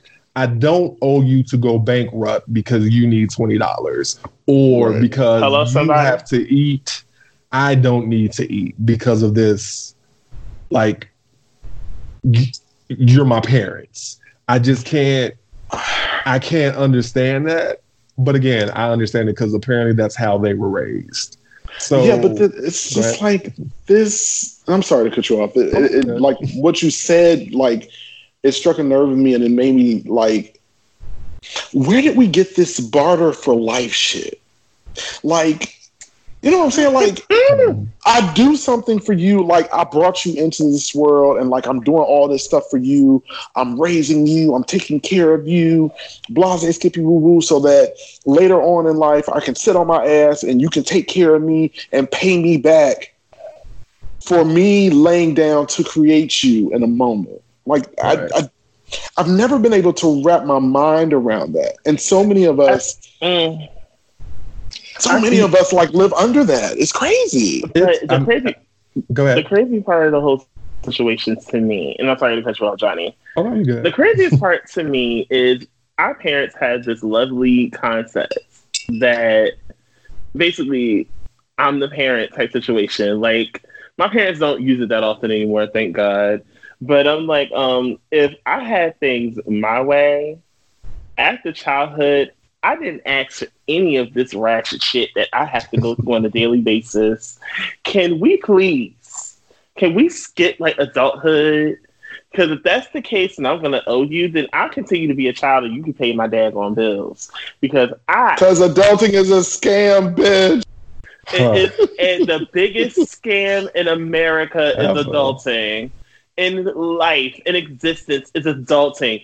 This shit is the worst. So, like, it's this, and for some odd reason, when it comes to black men and the concept of mental health, the one thing that I can't stand is when they love to bring up this whole masculine, this whole masculine energy of the black man thing and it's like, oh, you're supposed to be strong, like you know, you're a man, man up. And I, I hated that term with every fiber of my being. I still hate that term. Oh, you're a man, man up. You have to be a man about it. Da, da, da. Okay, so you mean to tell me, in the concept, in the grand scheme of things, that I'm supposed to be a man and forget the fact that I'm human? And I'm still going to experience human like emotions like going through things I didn't ask for. Right. Well, that's the tricky part. So, and I had to cut you off. That's the tricky part. It's like black men are bred and raised to be like breadwinners, emotionless, like get the job done. But what a lot of people fail to realize that like when we take it out like anger or being mm-hmm. upset or fighting, those mm-hmm. are all emotions. Yes. So, oh my gosh. so, and, and Come on, talk about it. It's crazy because I had a different experience um, when it comes to like how masculinity was forced upon me. So it really wasn't forced upon me by my family in whole. It was usually outside. It was externally. So like school, the bowling alley, because that's a whole other mess. Um, but what what bothered me was some of that got internal into my household and it was never like defending of me mm-hmm. or my masculinity and that's that was the issue. Um for all sake of the matter my father isn't like the typical like manly man. I meaning my father uh-huh. is he's an empath. He's extremely sensitive. He's extremely loving. Um but I never saw that as a problem on my end. Um, mm-hmm. I do see how my mother took advantage of that and my father on multiple um, occasions. Um, yeah. It's it's. But when I when I got older, it I, I I look back and see how it was quietly put on me what men are supposed to do. See, the thing, the thing is, being an empath, and a lot of people are just now learning this term. Um, my family knew I was an empath, and they held on to it, and that's a part of the reason why they hate telling me things now. And it's like, oh my gosh, you're so sensitive. Like, um, it's a, it's just who I am. Unfortunately, I pick up on just about every flipping thing you possibly could think of. Likewise. Like, the smallest things I already know, and it sucks because it's like, damn you sensitivity, because this was not a part of the deal. But um, it's just I don't I don't know. Like, I got the whole masculine talk. I, you could say for for a better lack of words. For me, it came from my family. Mhm. So especially like when it came to me coming out, to me even dealing with being an empath, all of these things just did not make anything better because all the time you heard the constant conversation or oh you just need to toughen up or he's too soft. And i used to hate shit like that. Like why do you have to make this about these things? Like it's stupid. It's redundant. And even to think and well into my adulthood i still hear these things. Child. I'm like- it- give give it up it's give it up. That's crazy. I have an uncle You know, and that- who, um, like growing up, he's like a plant. He's one of my father's best friends. Growing up, uh, we moved from the city to the suburbs when I was in fifth grade. And Mhm. ever since we moved, he every time he would see me, he'd be like, "I'm gonna take Jonathan out to the city, let them let them thugs toughen him up." To this day, he's like, "I'm so glad you didn't move back to the city." Um, it, it's just it's so it's it's nerve wracking that everything that we do, especially as black men, always equates us not being manly enough. Hmm. Um, and they're so fragile about mascu- about about masculinity too. Everything is ruining the masculinity of the black man. Oh, this is ruining the masculinity of the black man. You actually getting treatment so that when you can feel normal, like a normal human being, is ruining the masculinity of the black man. Mm. It's all 'cause that's an easy answer. It's an easy answer. It's an easy answer to say that you're not manly enough. It's an easy answer to say that you were raised about by a single mother and all your aunties. It's a uh, easy answer to say you're not tough enough. It's a harder answer to say the environment that you were bred in was toxic both by men and women right. and that there are answers that maybe aren't found in the Bible or through a preacher or through your parents that we hold as like these gods and goddesses, and they are, but they don't know everything. Right. And the issue is there's this cycle of like like Marla was saying, keeping kids in kids' place to protect Mm. them, quote unquote. But all Right. we're showing them is to hide things underneath the rug. So instead of saying mind your business, we should be saying, so this happened and this how we would get through it healthy. Mhm. It's no, just mind your business, be quiet, we'll take care of it. right. Or, or it's all done and settled now, so mind your business, get it. That's it. And it has to do with me being a boy enough or or manly. Exactly. And that's interesting because that kind of so. So that takes me. Um, that's a great segue into my next question that I wanted to ask you guys is um, how how important is addressing mental is it addressing mental health as black, gay, queer, or same gender loving man? Say that again. So how important is addressing mental health being black gay men? Like the importance like mental health is already very important, but I believe Mhm. that we as black gay men it's even like it's like in a foot further how important it is to us. Like so how do we like how important is it to you guys addressing mental health as black queer men? Johnny, Very you want to go first? yeah. this is a loaded question. So Yeah, it is. very for Mhm. multiple reasons. So let's say let's say I was raised in like a very healthy household where Mhm. masculinity, like blackness, it was all discussed healthy. But then there's this queer side of me that ooh, ooh, go ahead. What happened? Sorry, sidebar.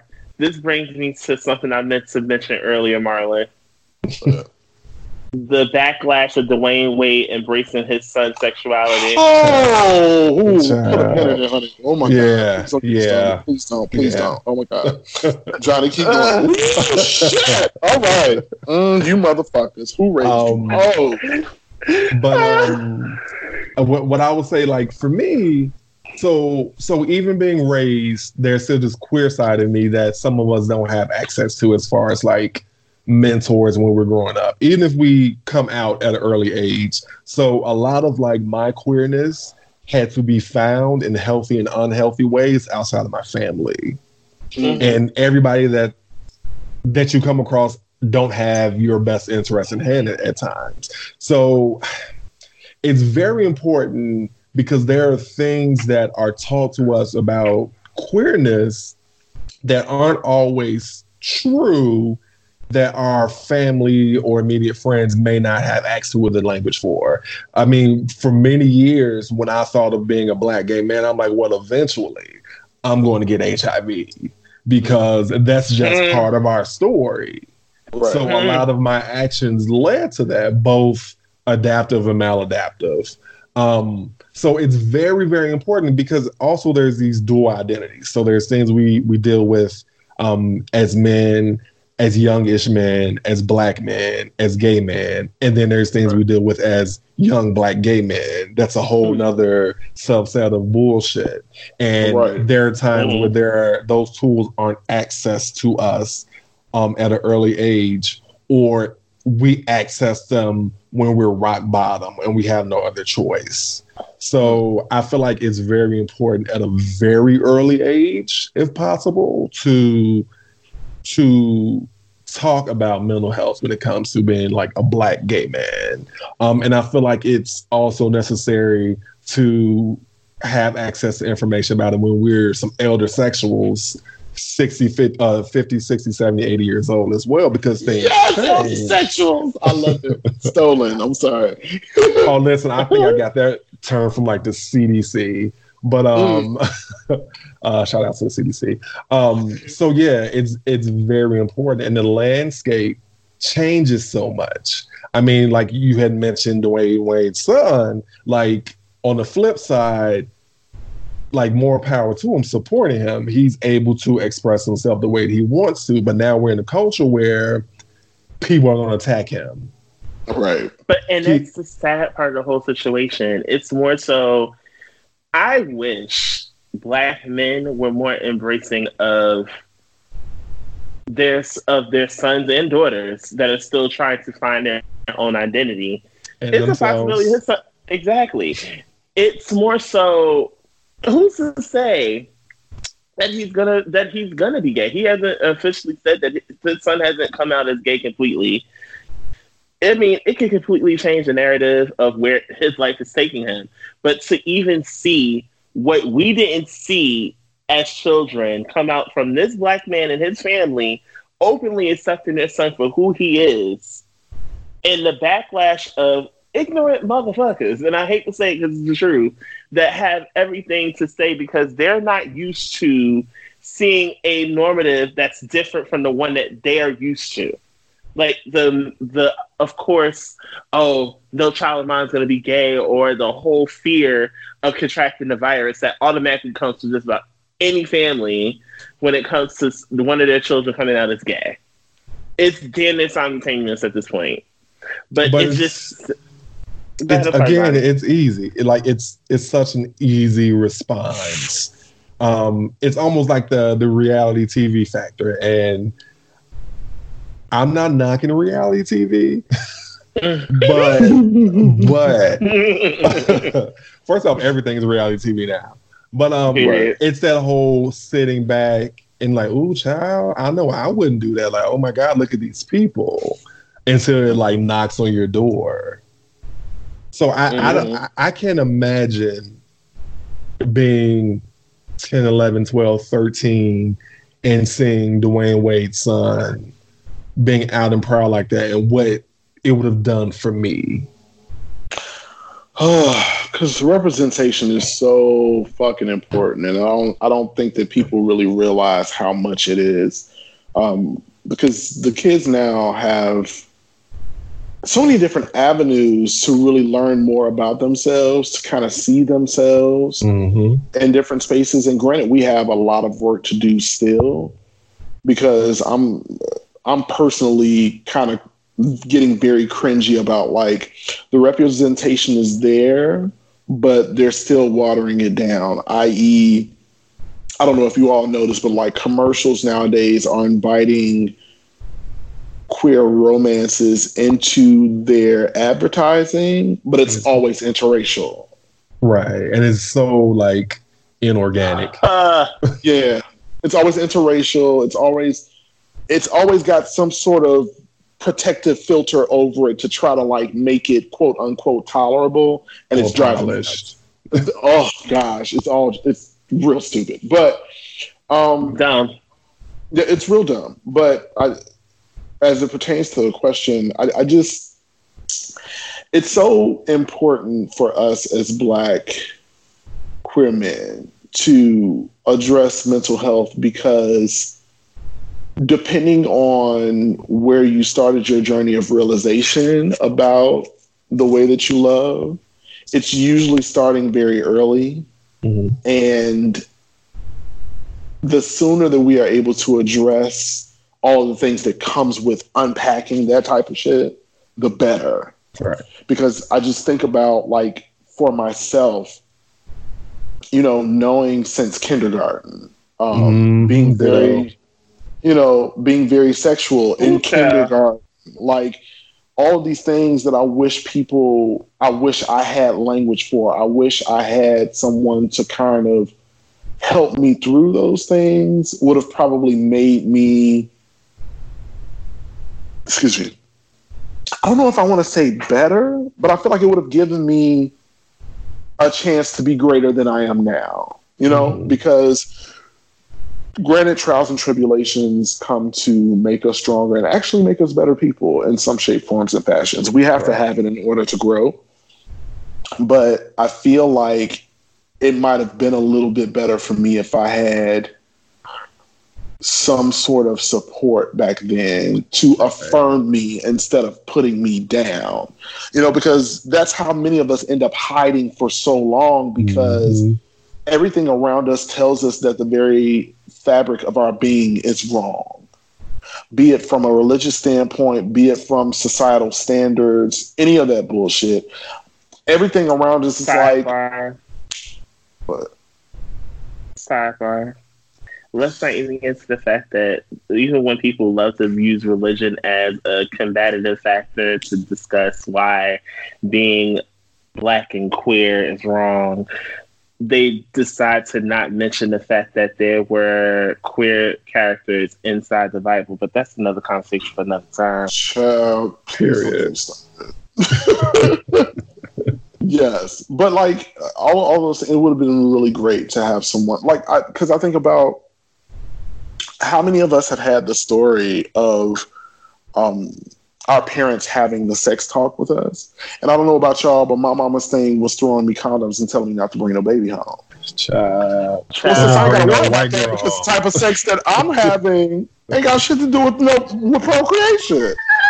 So I'm good. What the fuck I need a condom for? Like, I'm like I don't, and I don't think that people, and I, I don't want to like make it into this whole parent bashing thing because most of our parents, It's not. The- it's really not. right, depending on who they are and where they were in their journey when they created us, many of us have the story that our parents were children when they made us, right? So hmm of course they don't have the tools to really they're jumping into it like anytime you become a parent you never there's no rule book or handbook to being a parent Mm. but hmm it's like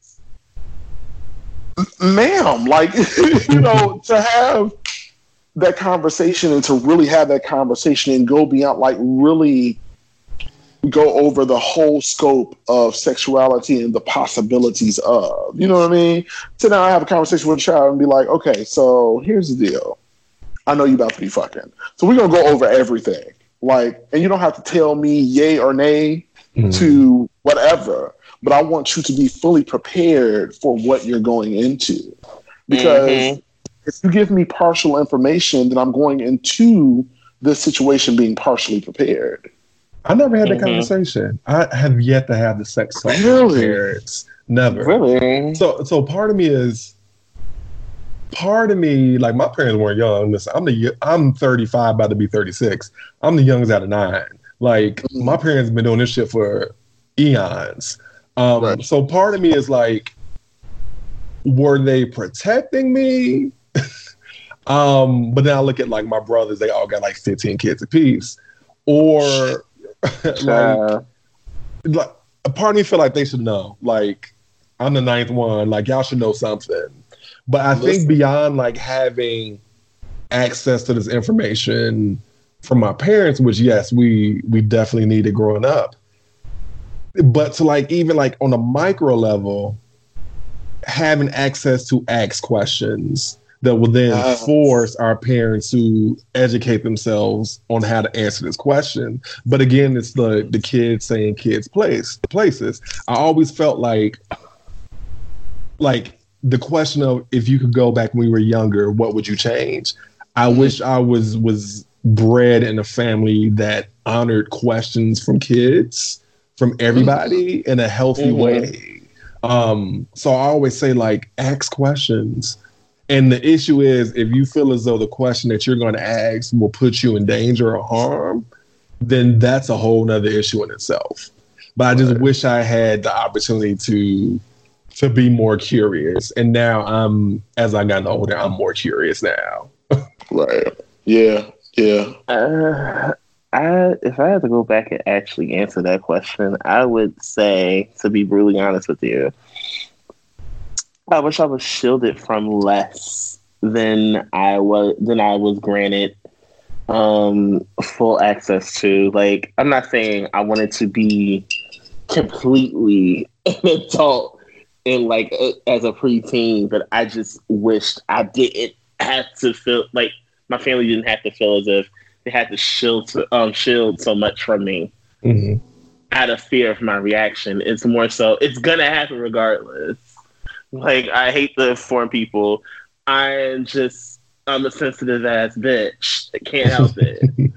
it feelings I'm in touch with those things. I hate the fact that I can read body language. I can read when someone's mood changes. I hate it. Sometimes I'm like, oh, you're in your feelings. Why? Are I you have in your issues with that word though. I have issues with the word like the phrase of being too sensitive. I feel like there are people like you said you're an empath that are just very aware.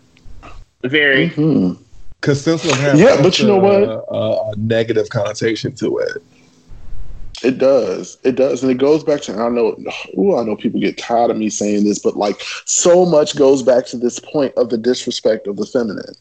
Like Mhm. anything that is considered feminine, soft, gentle, whatever adjective we like to use, it's disrespected. It's disregarded. So when we think of sensitive people, like we instantly, people are drawn to thinking of it as weak, less than, Mhm. it's actually the antithesis of all of that. Like being able to sincerely feel and express yourself in a way that others cannot, that is not tainted by the societal pressures of being tough and strong all the time and all that bullshit. Like people don't realize that it takes a lot to be a sensitive person. It takes a lot to be able to acknowledge your feelings and express them in a world that tells you that you shouldn't. Exactly. It's just crazy. Wow. you you- it's it's dumb. So people that like run around here and like are trying to poo on everybody that is like I'm sensitive, I feel shit. Like you look crazy. Crazy. Yeah, I, I get a lot of shit that you won't. Like that's why I tell people all the time, especially when people are like, oh, I don't cry, I don't like to get into all that emotional shit. Like, baby, you need to do yourself a favor and release that pressure that you keep holding. Like, emotions are verbs. You can't think your emotions away. You can, and they they show up in other forms. Exactly. Like you crying shows up in you being argumentative, you starting fights when you don't need to start fights. It like benign emotions, like emotions don't stay benign, like they show up some type of way. Instead of just mm-hmm. releasing them and acknowledging them and working on them when they arise, they are going to show up and not always in the best manner. Right. Yeah, it's crazy. It's crazy. Okay, so I'm gonna do one more question and then we can close it out because y'all know we can go on with this forever. yes, but um, my last question is, um, what do you believe has contributed to the emergence of greater mental health in the Black community? Like, I feel Ooh. like we've gotten into a space now where people are acknowledging it, we're taking it on, and actually doing the work to healing. What what do you guys believe has like contributed to like this brand new day of like, hey, let's fix our mental shit? Hmm. Who going first? Because I got some hmm. feelings. No. no. So Johnny, you the guest. Go first. Come on. Shit. Um. Yes. So. so like, there's a bunch of things that I think contribute to it, but there's two that stand out for me. Um, one is constantly seeing our bodies being like misused, abused, killed, and realizing that it's actually putting us through this loop of PTSD where mm. we felt as though we had the tools to um to handle this and it's literally killing us. Like the stress right. is killing us. Um right. and and I have opinions about that because these amazing social workers and, and black therapists have been around for ages. Um, so their job, like their profession, is not nothing new. But now it's mm-hmm. like with the age of social media, like this constant bombardment of like death in physical and mental and spiritual form. It's like we got to work on. We have to try something different um, mm-hmm. and the time is now. So like I fucks with that heavy. On the other hand, I feel like, especially this day and age, a lot of things can get really hashtaggy. Ooh. So okay. I feel like there are people that are preaching and screaming mental health, black community mental health, but aren't necessarily educating themselves, accessing the knowledge and we aren't putting out the proper knowledge of like what mental health really looks like for black people. Mm-hmm. um, because again hashtagging is really easy to do. Even like like i i cannot stand the word woke now. It just it seems very like no like i get it i fucks with what it means but it's also uh-huh. very hashtaggy put on a t-shirt on a cell phone case um, and I feel like at times shirt calling merch. right. So I feel like black mental health can teeter off into that. But we also have people like this podcast, like YouTubers, um, that are actually breaking things down. And I, I wish that there was some type of end all be all of like like a book of like this is what entering uh, mental health looks like for black people. Um, right. But again, like I'm I'm ambivalent about it because the hashtags connect people. Mm-hmm. Um, but again, it's also easy to slap a hashtag on anything. Um, I just, yeah, it's mental health for Black people. I just, I never thought it would be in the forefront like this. And again, I wish when I was younger, it was like this without all the stigma attached to it. Um, mm-hmm. And I just, I look forward to seeing like where it's going to take us next because we're in a crisis. We are like yes. literally going through trauma in every facet that we can think of music, film, like news. I don't watch the news anymore. Mm, I don't. Um, there's just like this con- like collective PTSD and re-traumatization um, that Black people go through um, that at times is unbearable. I'm tired of, yes. of, of I know people are getting shot for no apparent reason by police officers in the street. Do I need mm-hmm. to see that video every time I turn on the TV and get on Instagram or Facebook?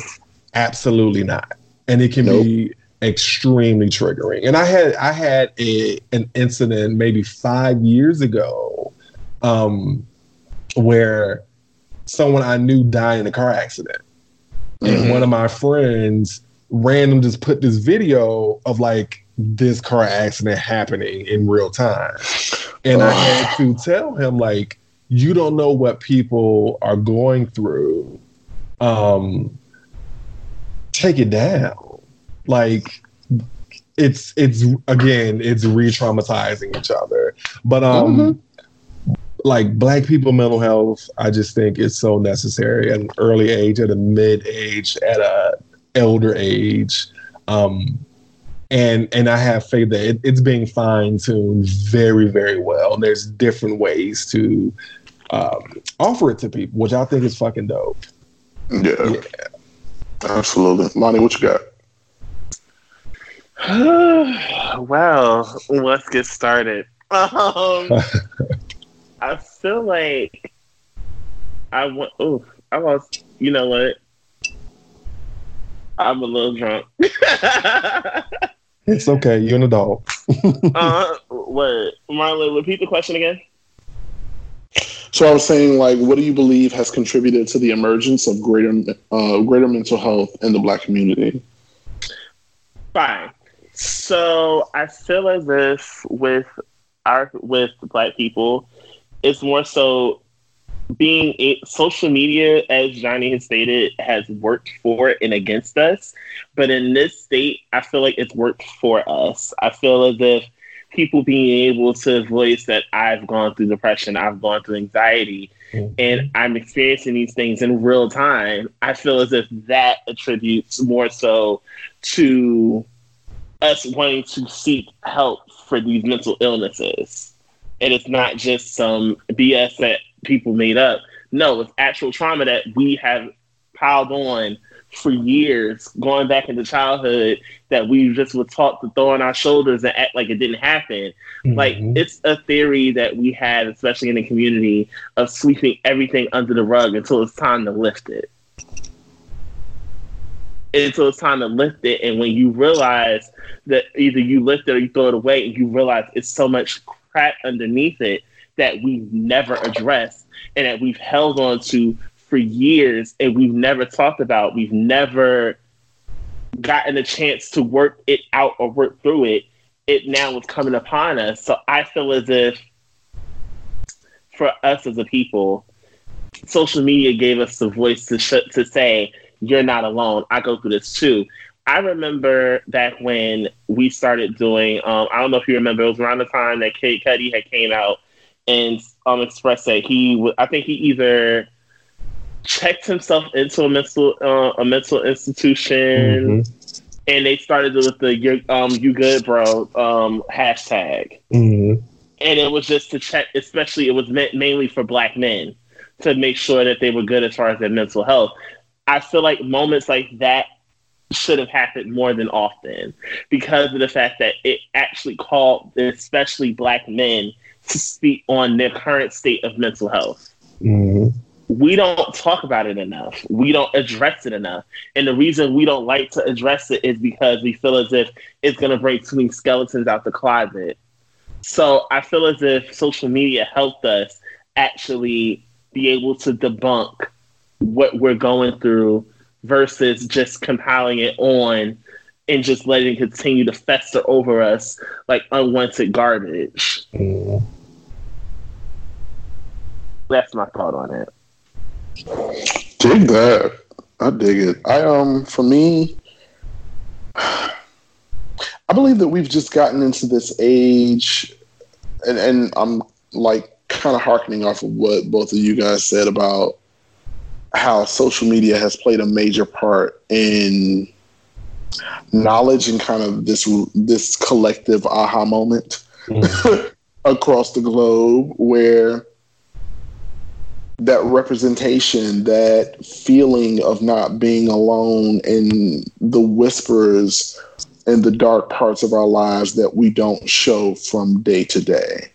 You know, so many people feel alone in mental health struggles and issues, and having the language backed with people that experience those things as we do mm-hmm. helps a lot.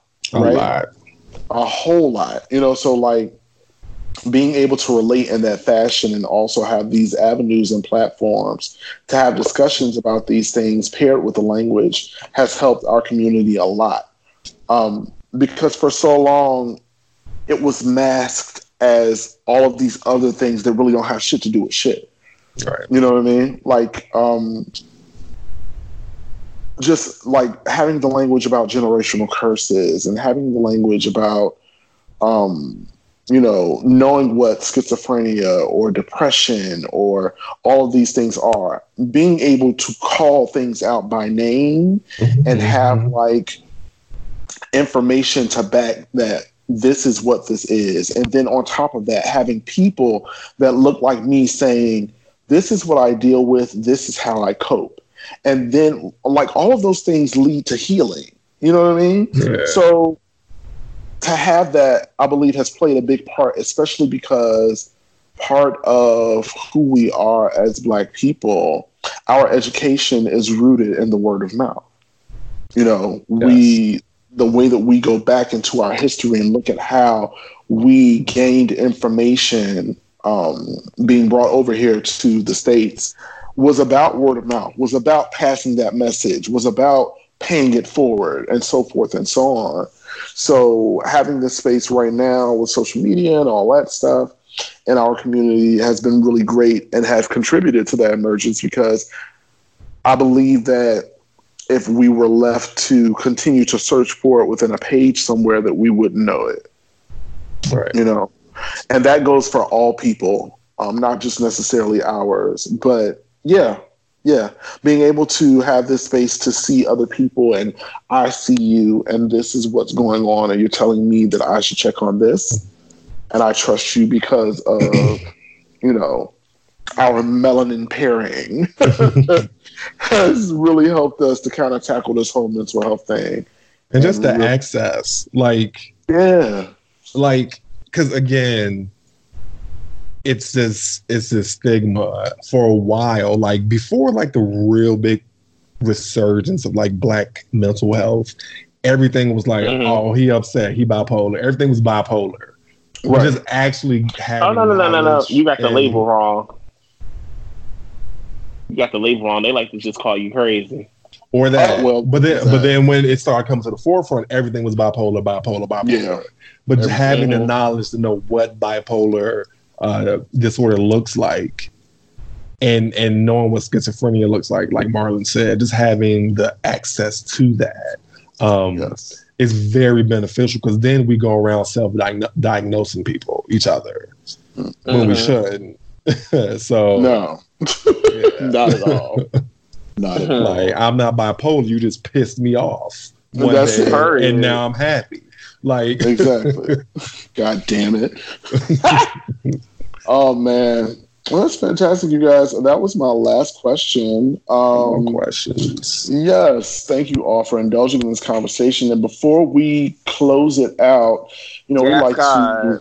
to give our own mental health tips to help the folks. And this week, I would like for us to give a mental health tip about mental health because I think that a lot of people don't. So, if each of us could give a mental health tip about mental health, that would be fantastic. And I will take the task and go first. um, All right. while y'all all right, marinate all on it. Um, so my mental health tip about mental health: address the whispers. Address the whispers in your mind that you've been ignoring. Mm. Address the whispers in your mind that you have been ignoring. I know that many of us have had the experience of feeling like and knowing that there is something that we should address, but trying to fight everything that we have been taught or indoctrinated to believe about how we should carry on in our lives has pushed us away from actually addressing those things Mhm. Mhm. pay attention to the voices, to your intuition that tells you, hey, this doesn't feel good, and we Hmm. should probably tackle this. Or this doesn't feel right to me. I don't really believe in this. Address those things that you are afraid to address because more often than not, when we turn over those rocks in our lives, we can find things that we probably ignored. And when we heal those things, it opens up the doors to our greatness even more. Mm. That's my mental health tip on mental health. Okay. well, here we are. here we are, baby. Um, my mental health tip on mental health this week. Um, I guess it would kind of piggyback off Marlon's, but I'm going to give the Lonnie spin to it. Um, find the source of your anxiety and depression. I say that because it is something that we all do not pay attention to. And nine times it's hard to identify what brings, especially anxiety, but that's a little bitch. Um, anxiety is just not my friend. She's no one's friend. She's just horrible. But I would say find the source of your anxiety. Because nine times ten, when you find the source of your anxiety, you also will find the source of your depression. Because anxiety normally is not accompanied just by itself. Depression is soon to follow right after that, huh? Find the source. I can dig that. And even just to piggyback off of that, this isn't my answer, but just to piggyback. Um, again, get some knowledge. Um, I would have to like change what you just said a little bit, Lonnie. Um, no, don't, because don't put you down. only because the first panic attack that I had ever was six years ago, and and to be honest, it was some weed, had some cocaine in it, didn't know. So I would Oh, also right, right, the shade. Um, get knowledge on what anxiety looks like and what can trigger it. So Ooh. there are people, Say that, places say that can trigger it. For me, also, I would have panic attacks when I drink like coffee or, or drink some pop when I was about to go to bed. Chocolate Okay, causes panic pop. attacks. So uh, you know, Chicago, whatever. Um, Midwest, baby, Chicago. Okay. So um yeah, yeah, just like I would say learn what anxiety is uh, to add to piggyback off of what you were saying. Learn learn what it is, what can trigger it, and then just Mhm. use those tools um whether it be and and I'm not never knocking religion. One of your tools could be the Bible. It can be religion. It could be your pastor. It can be therapy. It can be your friends. So yeah, okay, I'm done taking your stuff. First of all, Johnny, thank you so much for carving out time to be here with our two funny black asses. No problem. Uh, no problem. I do want to say one more thing. Um, Please. just to add to that, um, I would I would just tell people to do things different. Um, try Mm. something different. Um, if you have a close network of friends, like ask one of them, like, "Hey, do you have some space? Like, I've been going through some things. Um, Mhm. Do you mind talking?" And also, I like to call it washing the sink. So, Okay. like a, a lot of times, like we'll ask friends who hear us out, and then they will hear us out, and then to be like, "Okay, well, thank you." But you know, be generous enough to be like, "Hey, thank you for holding this space. Um, is there anything you want to talk about? Like, how are you feeling after you, Mhm. you know, dump on them?" But yeah, try things different. Um, cry, like Say that. look in the mirror. One Babe. of the one of the hardest things I've ever done actually happened earlier this year.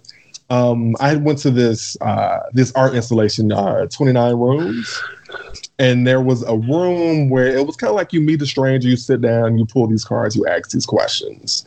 Um, one of the first things that we had to do, besides like three deep breaths, we had to stare at each other directly in the eyes for two minutes straight. Mm-hmm. And I've never felt so uncomfortable but seen. And what I started doing is doing that with myself. Like just looking at myself in the mirror for like two or three minutes. So just trying thing different. Like I've I've really been connecting spiritually. So I've been introducing oracle cards to my uh, meditation practices that I've had for years. Just do try something different. If it doesn't work, move on to the next thing. Um, yeah, just be weird, be different. Like you accessing mental health therapy is not you being white or gay or bougie. it's you taking control over your life and saying that I have an issue that I don't think the tool that I have now can fix. Let's try something different. So yeah, just try something different. Dig that.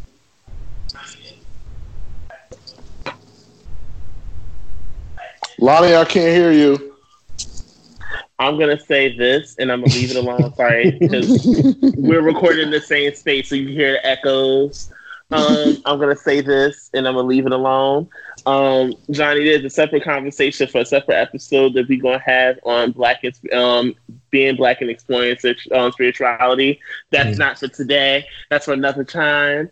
Um, with that being said, once again, Johnny, thank you so much for taking the time out to be here with thank us. You, no, no, like, like seriously, like, thank you, you both. Like, this is giving me the podcast itch, and I do definitely want to start my podcast back up. But besides that, like, you all are doing the universe's work, and just bravo to you both. Like this is amazing. Thank you. Thank you. And with that being said, that wraps up the very last episode of for 2019 for WRYH podcast. Thank you guys so much for being here with us. Anytime, we will, uh, we will see you guys in 2020. Happy set, uh, for, listen, Merry Christmas, Happy New Year, and we will see oh. you on January 6th. Peace out. See y'all later. Bye. uh, and we